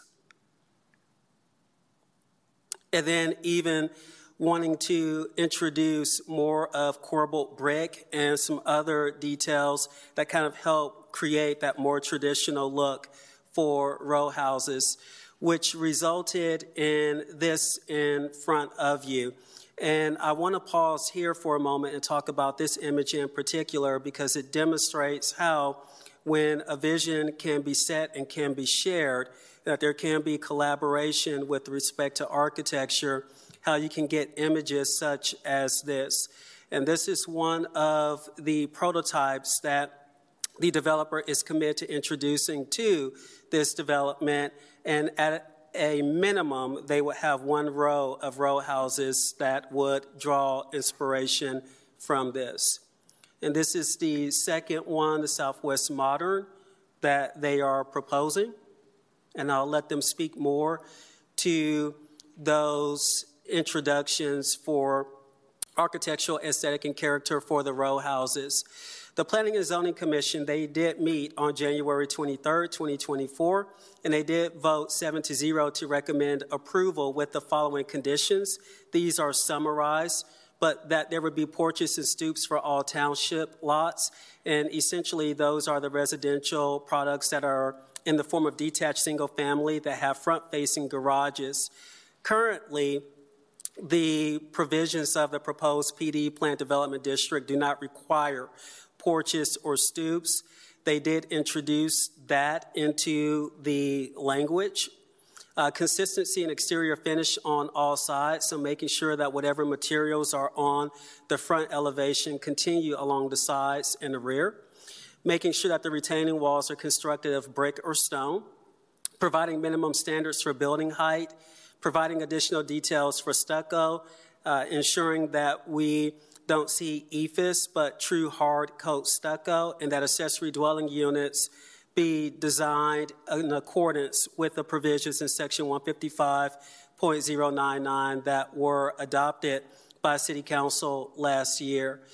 The proposed PD Planned Development District has incorporated the vast majority of all of those recommendations that came from the Planning and Zoning Commission and what the Department of Planning and Development Services would recommend if the request from developer is approved at the first hearing and reading is that there be an opportunity to revise and perhaps beef up the definitions and standards for door yards and stoops to give height to the stoops to allow door yards to encroach to create more of that urban look particularly within the heart of the development and ensure that the definitions are consistent with those that we have had in other PD planned development districts that have come before you and in both of our form based development districts. To also require that the use of exterior insulating finishing systems, EIFS, and vinyl be prohibited. And then, in terms of predictability, not just for the developer, but also for the consumer, to identify on the detailed site plan where the lots that would have split garages would be located, so that way it makes it easier for us on the review and permitting side, and it also identifies to prospective consumers what type of garage details they would be looking at or could consider for their future homes. And with that, Mayor, if I may, yield to the developer. They do have a presentation, and both the developer and I will be available for questions if you have them. Sure, Council, is that okay? Let's hear from our developer. All right, thank you very much, Thank sir. you. And as our developers come, just please state your name as well as address, and you may give the card to our Assistant uh, City Secretary. I'm John Hodge. I'm with Arcadia Realty. Uh, I live on Kelsey Road in Dallas, Texas. Um, you have a rock star staff here. It has been delightful to work with Jason, other Jason, Matt, Joe, Artie. I see Artie here. But, um, you know, we've been doing this for 35 years, and we have, I can't even count how many communities and homes we've developed over the years. Um, we have a special interest in traditional neighborhoods and new urbanism. Um, I, I, would like to think we're one of the leaders in that in the DFW area.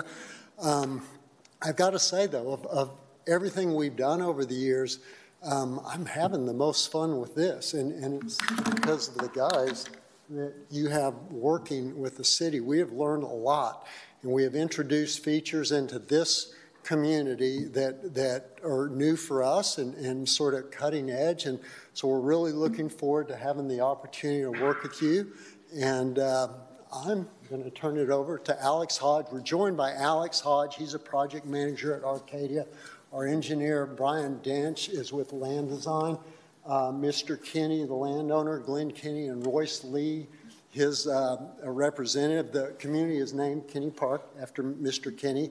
And I've got to thank you too, Mr. Kenny. It's being a seller, this is a complicated deal, and the zoning process takes a while. It takes a very thoughtful, um, sort of patient seller to work with us on this because it, you know we're tying their property up for a long time.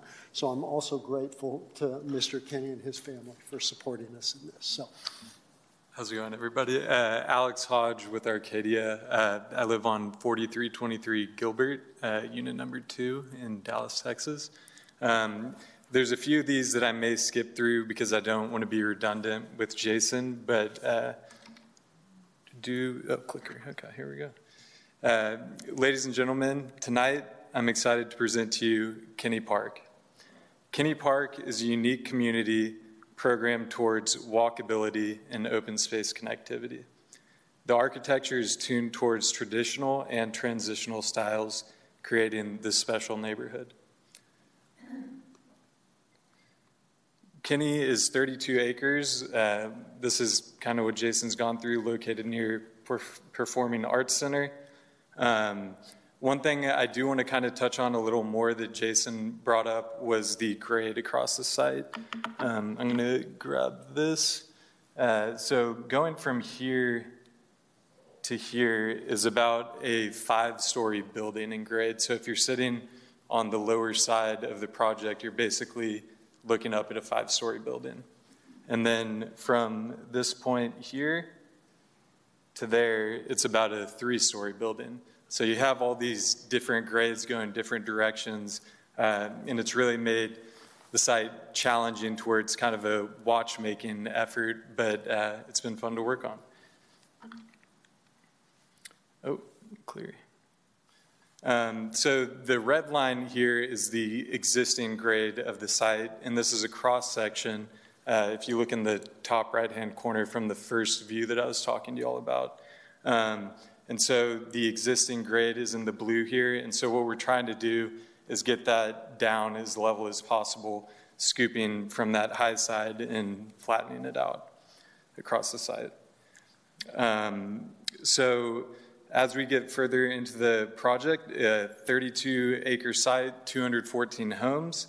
Uh, the townhomes are 25 by 90s, uh, and those are in the salmon color right there.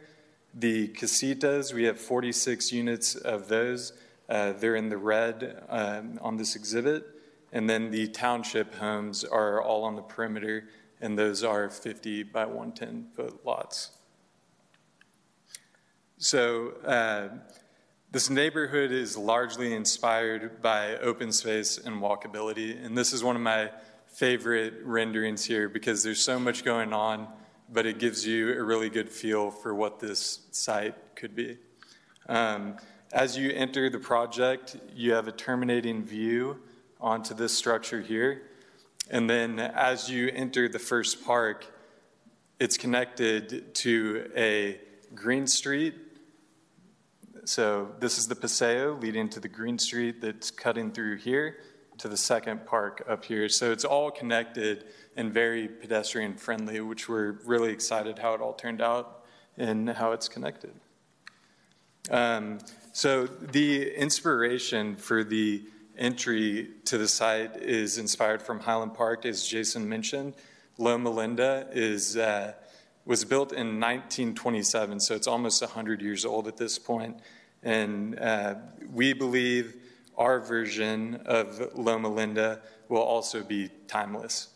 Um, we have decorative wall complementing the pedestrian gateway, uh, along with decorative pavers and landscaping at the front of the decorative wall. So I really love this park. Uh, you have the terrace uh, kind of stepping down to the little fire pit right here. Um, and so that'll have ground covering on each terrace level leading into this uh, fire pit area where you can smoke a cigar, have some wine, and watch your kids have soccer, soccer practice on this park here. And here was the terminating view that I'm talking about. Um, and as we get further into this, uh, we'll go to this Paseo here, and there are several structures. Uh, it's kind of hard to see there, but uh, that you will pass through as a pedestrian as you're walking through this community. And so, this is the structure uh, similar to what the structure will be that you're walking through as you travel this community. Um, and so, uh, our Paseo leads to our Green Street. Uh, the Paseo is going to be 20 foot wide, um, and all of the homes along the Paseo are required to have enhanced architectural features. So, not only that, there's going to be a low fence so that the pedestrian can enjoy these architectural features. It's an amenity to this project. So, you'll be walking through the Paseo, low fence, and you'll be able to have all these uh, uh, garden rooms, uh, porches that wrap around the front of the homes that are just really pleasing to the pedestrian. Uh, and going back real quick, uh, we have a structure here for sitting area, another area to have wine and uh, just hang out with your friends and chit chat. Uh, this is what you could kind of imagine to go there, but with more seating.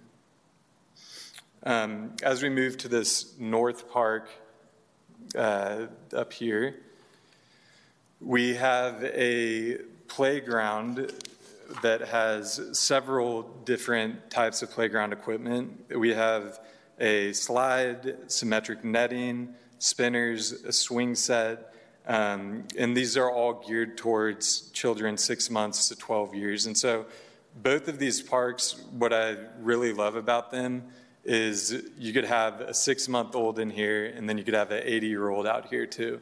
Uh, so, it's just really diverse in the age category. Uh, we do have benches on both parks. I forgot to mention on the last park that we have benches.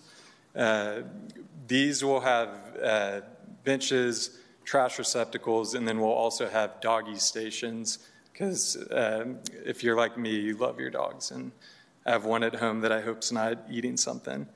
Um, here is the bodega building that we talked about that Jason mentioned. Um, Arcadia has been is really excited about this. It's a great idea. Um, we think it's really going to activate this space along with the playground. Um, so we're really excited to see how this turns out. Um, as we move, this is kind of a feel of what you can get when you're in this park, the city bodega, the playground, maybe you're out picnicking. Um, it's just a really great rendering of how this will turn out. As we get to the northern part of the project, uh, we can look up at this gas easement, which I know we may have some concerns about. But so this area, this shows a cross section of how the grade works there. It's a four to one slope from uh, the homes that are neighbors to us up to our homes. Um, the the homes down there uh, don't have uh, a lot of visual uh, windows or rear views facing towards our uh, project. Um, we did want to be very considerate of them, though, and so we did want to provide this so that it's something that we can talk about. These are our street widths. We have a, uh, this is our entry up top. We have an 18 foot entry lane with a 24 foot uh, left right exit lane. Um, internal streets will be 27 feet wide, 28 foot back to back. Uh, and then number three here, the Paseo, this kind of shows you uh, with the structure how that area will work as you're walking through it. Number four, the Green Street, uh, framed by trees as you're walking through. It's just a really beautiful pedestrian section that we're excited about. Um, Mews, uh, we call Muses what y'all may call Muses alleys, so it gets a little confusing. Um, we have 30 foot wide clear zone from building to building, and then a 16 foot wide pavement section, so it gives you a lot of space as you're traveling. The uh, clear zone for the alley section is 28 feet with a 12 foot pavement section. As we get into the setbacks of the homes, um, each home has the allowed encroachment, which is that area that we've been talking about where you can uh, build into. So you have these features that pop out of the home, and I have some examples of those because I'm a visual person, and I know it gets a little confusing as you're going through this. So uh, these are townhomes, five foot setbacks in between buildings. The front setback is five feet, and then you can build three feet into that allowed encroachment. The casitas, the same front setback. So uh, five feet, you can build three feet into the front of that. And then you have your allowed uh, encroachment on the sides where you can build eight feet into. Um, the side setbacks are a little bit different here. You have your three seven splits And then you can also have a 3-3 side setback. And this is so that when you're walking through the Paseo, you have the yard on the Paseo side rather than on the inside. These are the 50 by 110 foot uh, township homes. Um, eight foot allowed encroachment, uh, wraparound porches, bay windows, garden rooms, all those features we've been mentioning. Um, the front build to line is five foot offset from the garage. So the forward enclosed portion of the home is set back five feet further than the garage. And then if you're to tack on a porch, which we encourage our builders to do, uh, you can get up to 13 feet from the face of the garage door. These are those uh, uh, secondary frontages frontage lots that we call them. Um, these are all of the homes that are required to have the enhanced uh, uh architectural styles that go into this zone. And this is an example for those of you that are confused on what I've been talking about this whole time. um, so the uh, porch wraps around here, and then you have the uh, bay windows that come out into the encroachment. This is a perfect example of how to use this setback, and this is um, at our project Thomas Place in Carrollton. Here's just a townhome building that I really like, uh, just a traditional style, also at Thomas Place in Carrollton. This is more of a transitional style with the wraparound porch and I wish it was in the picture, but there are bay windows on the side of this home as well. These are the casitas. This is what you could imagine as you're going through this community. Uh, the, architect, the architectures or the elevations are uh, very different from one another, and we love the variety that these give the community, uh, neighborhood. You have stacked porches, and the low fence on the far right home is kind of what I'm talking about as you're walking through these pedestrian areas. This is just one of my favorite homes. Uh, I like the white and the gray, and then the door kind of pops it. So just something I wanted to put in there. Uh, Thomas Place again, uh, kind of how you can see how this uh, homes end up being on the block. Thomas Place. Uh, Jason kind of went through these, but uh, I'll touch on them a little bit. Uh, we have our stoop with the transom windows over the door. This is my favorite 50 foot that we're providing.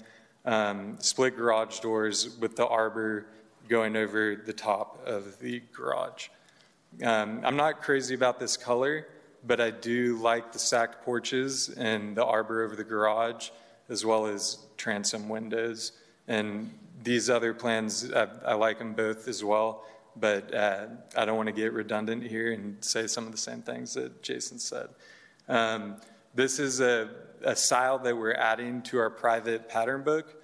This is something we've worked hand in hand uh, with Jason on, and we're really appreciative of his collaboration on this and getting this to where it is. Uh, we will be providing a southwestern modern plan as well.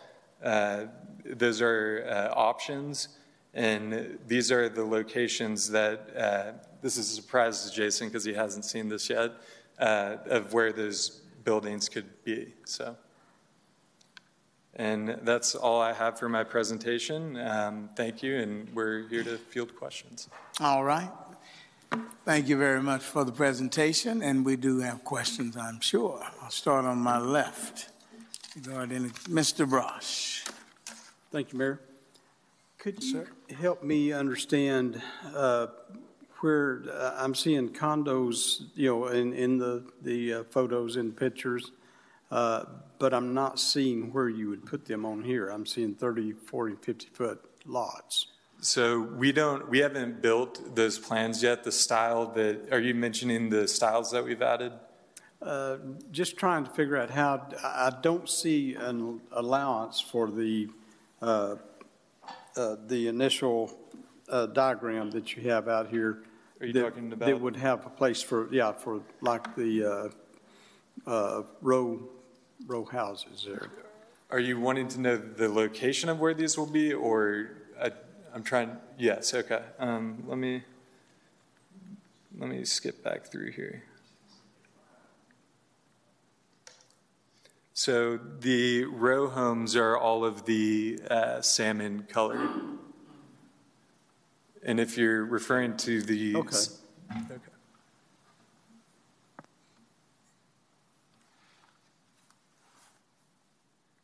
Yeah, we'll follow up, Mr. Brosh. You good? Okay, uh, just taking a look there. And then, uh, as far as the twenty-foot, uh, lots, do you have anything to show representation of, uh, twenty-foot, uh, width, uh, structure? So the townhomes are 25 feet wide. So if I said 20, I'm sorry, but. No, no, it just, in the, uh, uh, The zoning document says In minimum document, 20 it foot. Yeah, so the minimum, minimum. we're, we're not You're not building to the going to the minimum. That's just 20, zoning to give us Okay. tools to build to, but we're building above what our zoning is. so. Okay, and did I understand then it's uh, the, uh, the side lots are three and seven? Yeah, let me go back to that real quick. So for townhomes, there's a five-foot split between the buildings, but as you get to the single-family detached, those will have the three-seven split um, or the three-three. And the three-three is typically used on a open space because you want to flip the yard to the open space side. Okay, all right, I, I was wondering how that would work out. Very good. Okay, that's, that's all for right now. Yes, sir. All right, and go ahead, Ms. Short. Thank you. Are all of the products in this neighborhood for sale products? Yes, ma'am. Okay. And can you give us an idea of price point? Yes, we can. Um, This is obviously subject to change because by the time this is built out and everything, it's, it's three years from now. So we hope it goes faster than that. But uh, townhomes, I would think they would be in the high threes to mid fours. Um, Casitas, uh, mid 400s to around 550. And then the township homes would be from 550 to around 700. Okay. And then I know um, in, in what we received, it talked about accessory dwelling units. What lots would be able to handle an accessory dwelling unit? So that's more of an option, I believe, but uh, I would have to get back to you on that. Okay. Um, And have you guys done any other projects in Mansfield? Yes, we have. Um, We did the uh, Woodlands Estate next door. Would you approach the mic, please, sir? Oh, I'm sorry. That's okay. You're all right. We just want to get you good and on, on Yeah, record. no, I I appreciate it. Um, We did Woodlands Estates next door. That had to have been maybe 2003, 2004. And I think Ms. Bounds uh, may live there. Um, um, We did one uh, associated with Mansfield National uh, way back also. Um, We've been looking for a long time to get back into Mansfield, so we're excited about this one. Thank you. All righty. On my right, uh, go ahead, Ms. Bounds, then Mr. Lewis. So I have a couple of questions about the trees because you know you built over in there. You know that it's very dense uh, with a lot of trees over there. So um, roughly, uh, what are we looking at for the percentage of trees that may be removed in that area? Uh, We will be clear cutting the site, so Oh, Okay. Um, So I have a quick question for um, Mr. Alexander. yes, ma'am. Ma'am. So we don't clear cut, from what I understand, and so what I'd like to know, ha- uh, will we be sending Stevan out there to look at any heritage trees that we have out there, like we did the Dolce Vita area, uh, and perhaps maybe earmarking those so that they won't be um, destroyed? We'll be sending Caleb Tandy out to visit to identify heritage trees. All right, thank you. And then for the applicant, uh, along the northeast and the east boundaries of the property,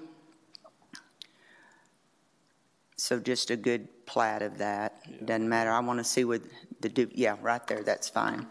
So along that northeast and then the east areas, um, what are we looking at for the trees along that line? Because you are going to have an elevation difference, and even though those people don't have a lot of windows on the backside, you do have, I believe, what is it, about a nine-foot difference in the elevation there. And so what are we looking at for trees along that line and where that 50-foot um, gas pipeline is? Are y'all looking at saving all those trees so you're not going to touch them, or what does that look like? We, we can't with how the grade works through the site. Um, this, it, yeah, I wish I could say something else, but the, it kind of is what it is, unfortunately. All right, so on the east side as well, because I live right around that corner, right there on the edge, and I don't want to have to be looking up in the air at big two-story houses when we have some nice-looking trees there that we could save. Yes, uh, I'm trying to, oh, I'm going the wrong way. So, yeah, it's, it's tough because it's in a gas easement, so we can't really plant into that gas easement. So, um, I mean, we're willing to work something out with you guys if y'all have any recommendations. So. There's a lot of trees along that area, that anyway. So as far back as y'all are looking at with uh, your little setbacks there on the other side of those fences, I guess they're going to be wrought iron so that they're see-through fences, uh, that there may be some trees along that line that may not have to come down. And then on the east side, for sure, because there's a lot of trees. So north, east, and then along the east border here, there's a lot. So I would just be interested in what is actually coming down. And then I guess if um, Jason has got, Mr. Alexander's got someone coming out there looking at our heritage trees, that might take care of some of that. Okay. Okay. Um, and then just one other thing. Um, there's no representation except for what I just saw tonight for casitas. So can you flip and kind of let me see what those look like again? Because there were none in the packet. Uh, I believe there were plans provided in the packet. I, I, could be wrong, but well, there's plans, but there's no actual what the house might look like. There's no inspirational concept. Okay. I guess these these are the elevations of the casitas. Uh, those are township, but these are casitas. Um, these are casitas as well. This is a casita, and these are also casita. So along the sides of those casitas, um, is there anything in the um, plans for not having quite so much um, space where there's no windows or anything like that? Because some of it looks kind of real plain and doesn't look, it looks kind of cheap to me, to be honest. But so are you asking more window? I'm, I'm asking, do y'all allow for, um, in your plans here that you have for those type homes, where you have along the sides here, like this? Yes, ma'am. Um, do you have any plans that there's going to be a percentage of like different textures of materials? So like maybe 30% brick or, or stucco with uh, any of the uh, other materials because this doesn't, to me, this doesn't look very good. So your concern is the number of windows along the sides? Yes, or, or some kind of deviation from the project Okay. so that it breaks it up a little bit and it doesn't look like it's just all one plain side. Gotcha. I believe that is probably on the interior part, so it's not facing the street. Sure. But I, I still understand your concern completely. Sure. Uh, Along, along the thoroughfares and the open spaces, Councilmember Bounds, if that is the direction of City Council, we can certainly work with the developer on addressing that to ensure that there is visual relief on the sides and maybe that there are more enhanced architectural features that denote the importance of that corner view. Some of them have that, and they look pretty nice, but some do not, and those are the ones I don't want to see Yeah, in it's this always project. a, a, a battle with us trying to get our builders to add uh, more windows, so we can definitely work on that. That's all I have for right now. Thank you, ma'am. All right, Mr. Lewis. Thank you, Mayor. If you Yeah. could go to just a general site plan would be Yes, sir. fine. Um, Question on the township lots first, the, they're the ones on the perimeter. Um, I pulled up Thomas Place. You didn't do any of those type of lots at the Thomas Place project. Um, That's all alley-loaded product. That is correct. Um, So with these, they're going to have front entry garages. Uh, I'm looking at the setback, and it's 15 feet um, So- on the township lots. Let me go to a setback. Oh, that's not. Yes, so the front setback to the forward enclosed portion of the building is 15 feet. The, and then 20 feet to the garage face, which is five feet from the forward enclosed portion of the home. And that's, the lot line starts at the sidewalk, not at the street, so you also still have the sidewalk. I'm just making sure that Larry's truck isn't going to block the uh, driveway. Or block the Let's hope sidewalk. not. But yeah, it. I- So you're, sorry, restate that. Just want to make sure it, somebody that has a truck, it, their, their only parking option here is going to be in the front of the house. You, They can park in that this the is. garage. Yes, they can park in the garage, but they're not going to. They're going to park in their driveway. Um, So with that, we, if, if it's a walkable neighborhood, we don't want truck beds blocking sidewalks. So I just want to make sure that there's enough clearance in, in the setback. Um, Yes. So I saw P and, or I saw staff's recommendation, and I just want to confirm that it is in here, that on the township lots, uh, that all of them will have a porch or a stoop in Yes, there. sir. That is in the PD document? Yes, sir, that is correct. Okay, was that added in since P and Z? Because I think that was a P and Z recommendation. Yes, I believe we added That that. is correct. Okay. And to clarify, Councilmember Lewis, what we were seeking as a department was to ensure that on the row house lots, that they had some type of frontage. Right now, as the standards are currently written, a frontage isn't required, and that's what we were working with the developer on. Okay, so we uh, will obviously want that as well added in. I was uh, pleased to see that it was on the township uh, as a requirement. Um, Can you go back to the site plan now? Sorry. Yes, sir.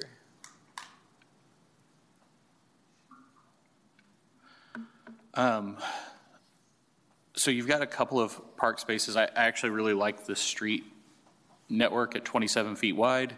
Um, But if you live on the Paseo or on any of the areas where uh, that row of houses that kind of fronts that park in the northeast area, if I have a party or if I have friends over, I don't have a, any designated space for them to park. They're gonna, they're gonna on-street park and walk to my house, but I don't really have a designated spot Uh, throughout the development, do I? I, I understand the concern. Uh, So yes, it's uh, parking on the street, and then the town, townhomes have, as you can see, the minimum setbacks on the left-hand side of the page, uh, 17 feet, nine feet, or seven. So say you're parked in your garage and you're having people over, you do have space there for additional people to come park. Okay. And then we we're talking about this city services building at the northeast park there. So um, could you consider what, um, maybe in some designated key places in, for those neighbors that are going to buy homes along the Paseo and then the park at the entry, maybe there's um, brick pavers or some sort of different differentiator on one side of the street uh, that could designate that this is on-street parking area um, so that we don't have, the, the, love 27-foot wide street. The problem is you get eight feet on this side and eight feet on this side. Now we have an 11-foot drive space. And so, you know, yesterday's Super Bowl, everybody had, if six homeowners have a party here um, and invite 10 people over, we have 25 cars that we got to figure out what to do with. And if you don't pre-designate where they're going to go, they're going to fill that street on both sides of the street. And then if we have an EMS problem or anything like that, it's going to be challenged. So knowing that we're going to have some specific, uh, maybe civic uses at that North Park, if there's a way to designate on-street parking and then leave other areas that are not on-street, or if, you know, somebody just parks in front of their house, that's fine. But um, I think particularly with one, two, three, four, five, you've got 40 some odd homes here that don't have any on-street parking designated to them, so they're going to bleed over to the others. So having some way to differentiate that, I think, would be beneficial. Okay. Okay. We'll take that into consideration. Thank you. All right, anyone else to my right, my left? All right, I've got a question, and, and this is probably for staff regarding engineering. Good presentation, my friend. Thank you very much. Uh, Mr. Alexander, in regard to uh, the, that drop-off, that, the, the runoff uh, onto uh, Ravenwood, um, just, you know, talk a little bit about, about what that would look like in regard to, to the engineering to keep those people from getting flooded out. So I'm going to do my best there, and I may have to yield to Mr. Kaufman a little bit on this. But as I recall, there have been conversations about regional detention ah, for this area to address the drainage. And at the time of platting, those documents dealing with drainage and other engineering considerations will be required for the approval of that document. Okay, all right. Again, just really concerned about that group because that drop off is just, it's just straight down. So, all right. Yes, ma'am. Go ahead, Ms. uh, Bounds. I want to speak to that because uh, I remember when the city did come out and they built a retention area where that pond is. And then um, they also built like a concrete dam with some sections where water could flow on down through Hogpen Branch. However, I personally uh, have video footage where it does flood there, and it floods up into my backyard, and it floods from that creek. So if you're looking at some of that draining into that immediate creek right there, um, that does overflow into the greenbelt, and it overflows down that into some of our properties. Not so much because we just got out of the floodplain area uh, when they when the city came out and built that, but there is still some issues with flooding in that area that when Dolce Vita gets built, they're going to have to address as well. So I would highly uh, recommend that that get done and let us know what that looks like for the area. Okay. Uh, We do have our engineer here. I'm not as well versed, so if y'all do have any uh, specific engineering questions, uh, we can. Well, you know, well, it, it can be addressed, of course, at the second reading, but, but we do believe that is, it is important that, um, especially the neighborhood and the public knows that this is definitely uh, an area of sensitivity for us there. So that's, that's something that uh, you all may have to come back with, okay? Thank you, Mr. Mayor. All right, thank you very much. Mayor, I did have Yes, one sir, go ahead, If Mr. Lewis. You reminded me. No, go ahead, Retaining sir. walls, I'm not seeing anything in here as to height restrictions, but I know you've got a lot of grade changes. So what is your tallest retaining wall on the property? Brian, Please approach the mic if you have comments, sir. Thank you so much.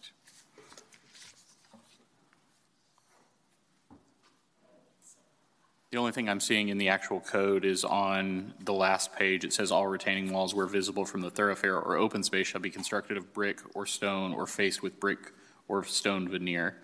Um, but there's no height to that. So do you have any scenario? You told me it's a five-story building differential. You have any scenario where you have a 10-foot retaining wall? There potentially would be a, could be a height of a 10-foot wall, but it would be more facing the, the ISD property, or that, that, from that side, So on the south side. south side, excuse me, yeah, the, but I, I don't have the plans with me, and we could give you more detail at the second reading, but there are some, there are walls uh, there, I just don't have the heights with me. You're, you're cutting down at the school district's property, right? Yeah. You're going to cut down fairly substantial? Yes, and then the walls will be on their backyards, but it would be, Yeah. They're, they wouldn't actually, they'd probably put a fence on top of it, but for the most part, they're going to have a, a brick wall as their backyard? Yes. Um, How does that impact this pedestrian access way that you marked on Yeah, the site? The wall in that, the, the center of the area is more of the consistent grade that goes through the site. I mean, the grades or issues are So diagonal. closer to the fire station and the water tower is where that could be? Yes. Um, Will you have any other substantial walls built, or most retaining walls, the three to four foot range that are for,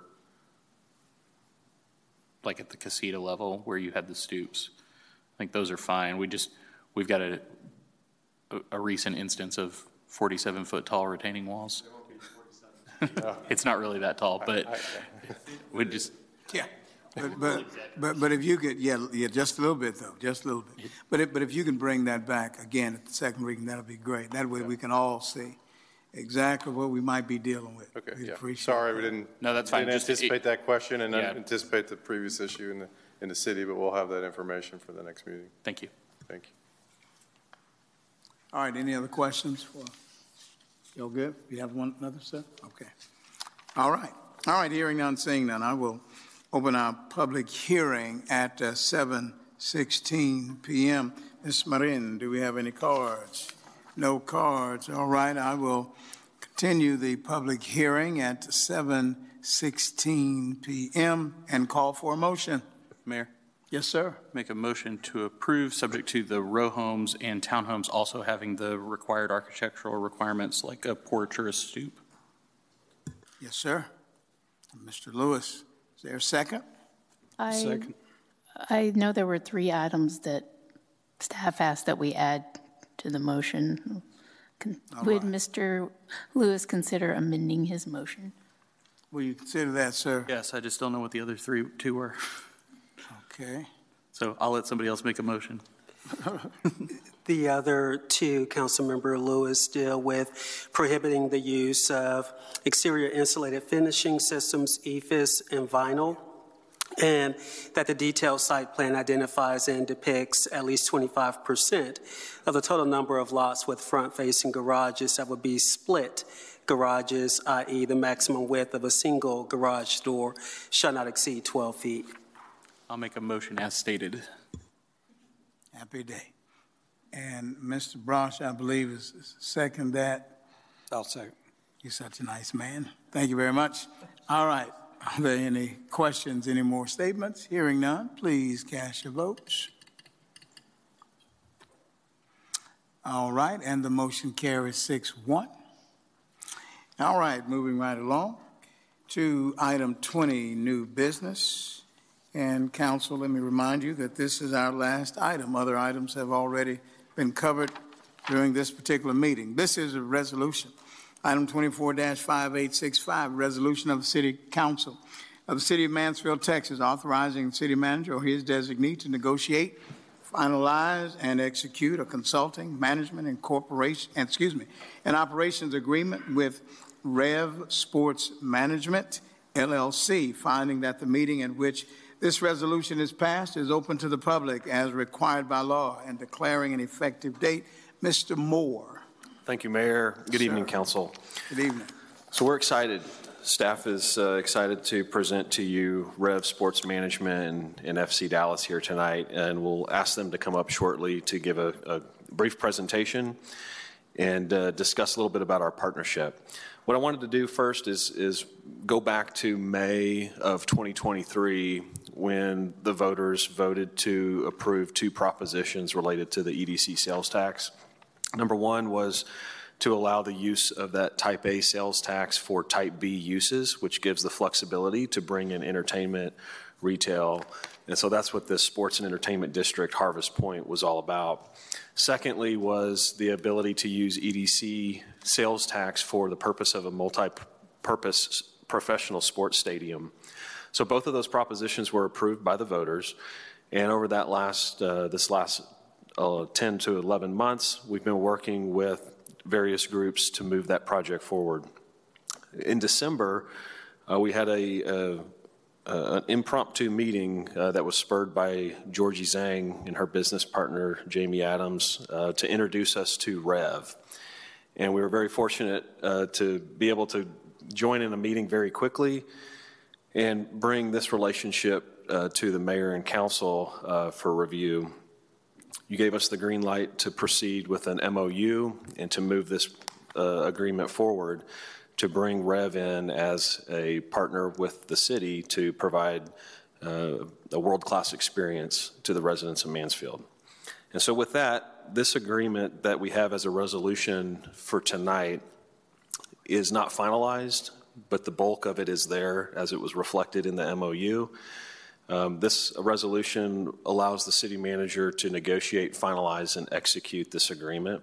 And so we'll work with Rev, if you approve this tonight, uh, to finalize that agreement and uh, get started right away. We've already started working with architects and construction folks, uh, so we're excited to, to move this process forward. So if there's any other questions for me, happy to, to answer those, but would love to turn it over to Madison Sanfilippo with Rev to present uh, what she has. All right, thank you. Council, any questions Mr. Moore? All right, thank you, sir. We may proceed. Thank you, Mayor, and thank you, Council. It's good to see you all again. On behalf of Rev Entertainment, um, I'm really excited to be here and officially make this public announcement. I also want to introduce Jimmy Smith, who's the COO and CFO with FC Dallas, our great partners here, and also for Zhang Adams, the crew in the back. Uh, Georgie Zhang has been instrumental in introducing us and taking what's only been two short months. We've made plenty of development. Um, I want to introduce Rev, and for those that don't know, um, Rev Sports Management's the sister company of Rev Entertainment. So we run all operations for Globe Life Field and Choctaw Stadium. We're the official events arm of the Texas Rangers. And with that, our goal and purpose is to book the facilities outside of its main tenant. So outside of Globe Life Field, we have the Texas Rangers in making sure 365 days a year this venue is operational, not just as a point of pride for sporting venues, but also for all of our other tenants and communities from graduations to proms to amateur sporting events and making sure those lights stay on throughout all of the different um, days of the year whenever baseball season isn't taking place. Um, with that, we have brought FC Dallas to the table. Whenever we talk about a soccer stadium, you can't talk about it without our partners over at FC Dallas. So very thrilled to have them join this agreement and be able to help book, um, you know, amateur and professional sporting events for the stadium. A little bit of background on Rev Sports Management and our division, what brought us to the table here.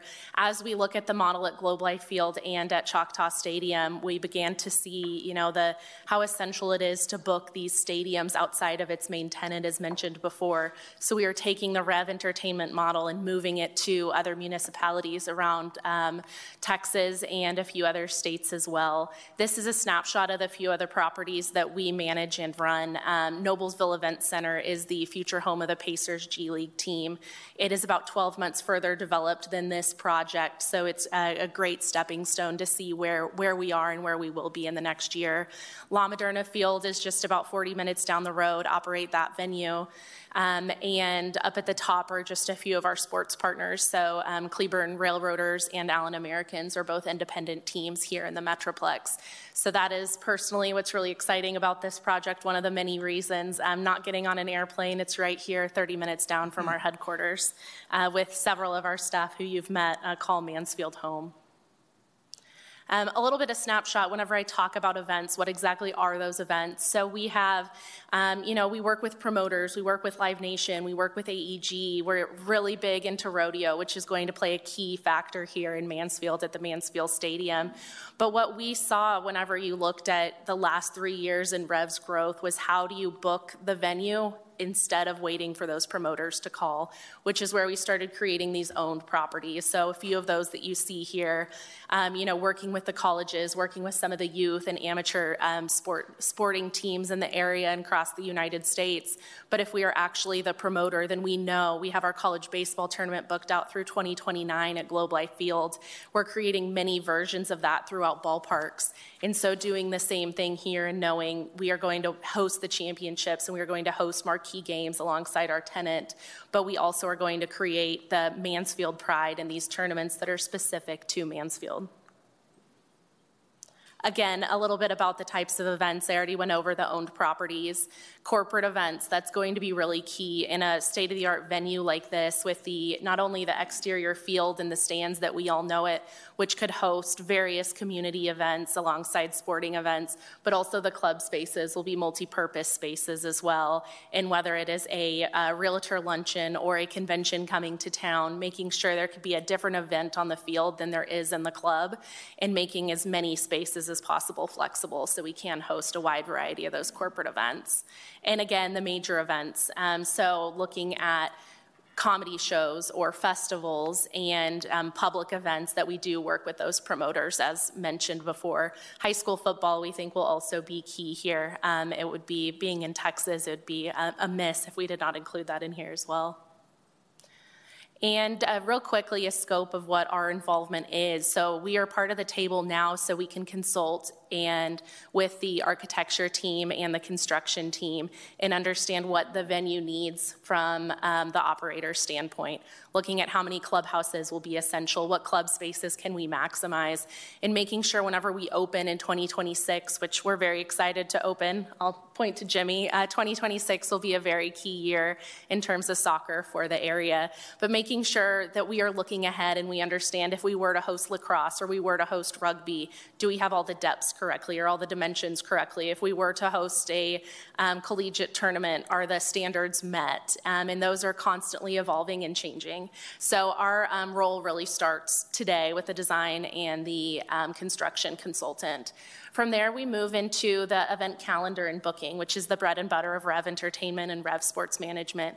So, making sure that uh, the lights are on um, as much as possible is really core. And I know that that was important from council as well, and it's important for us as well.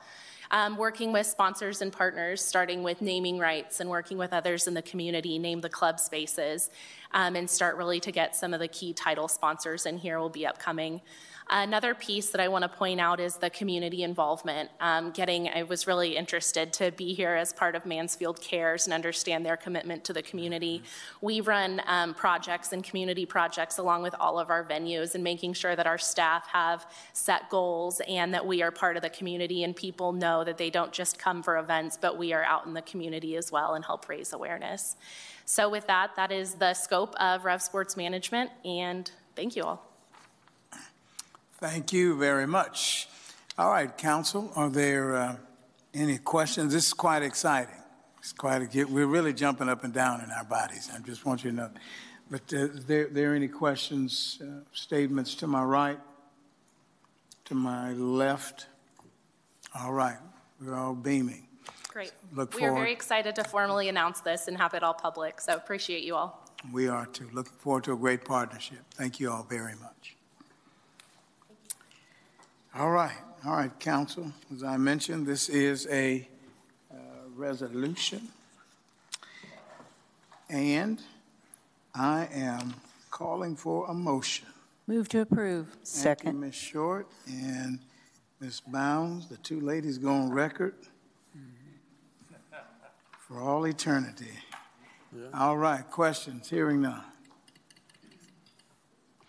And the motion carries seven zero. Motion to adjourn. There we go. All right, that was Mr. Newsom and Mr. Lewis. And it, and the motion carries seven zero. All right, seven twenty-eight is when we will adjourn. Y'all have a good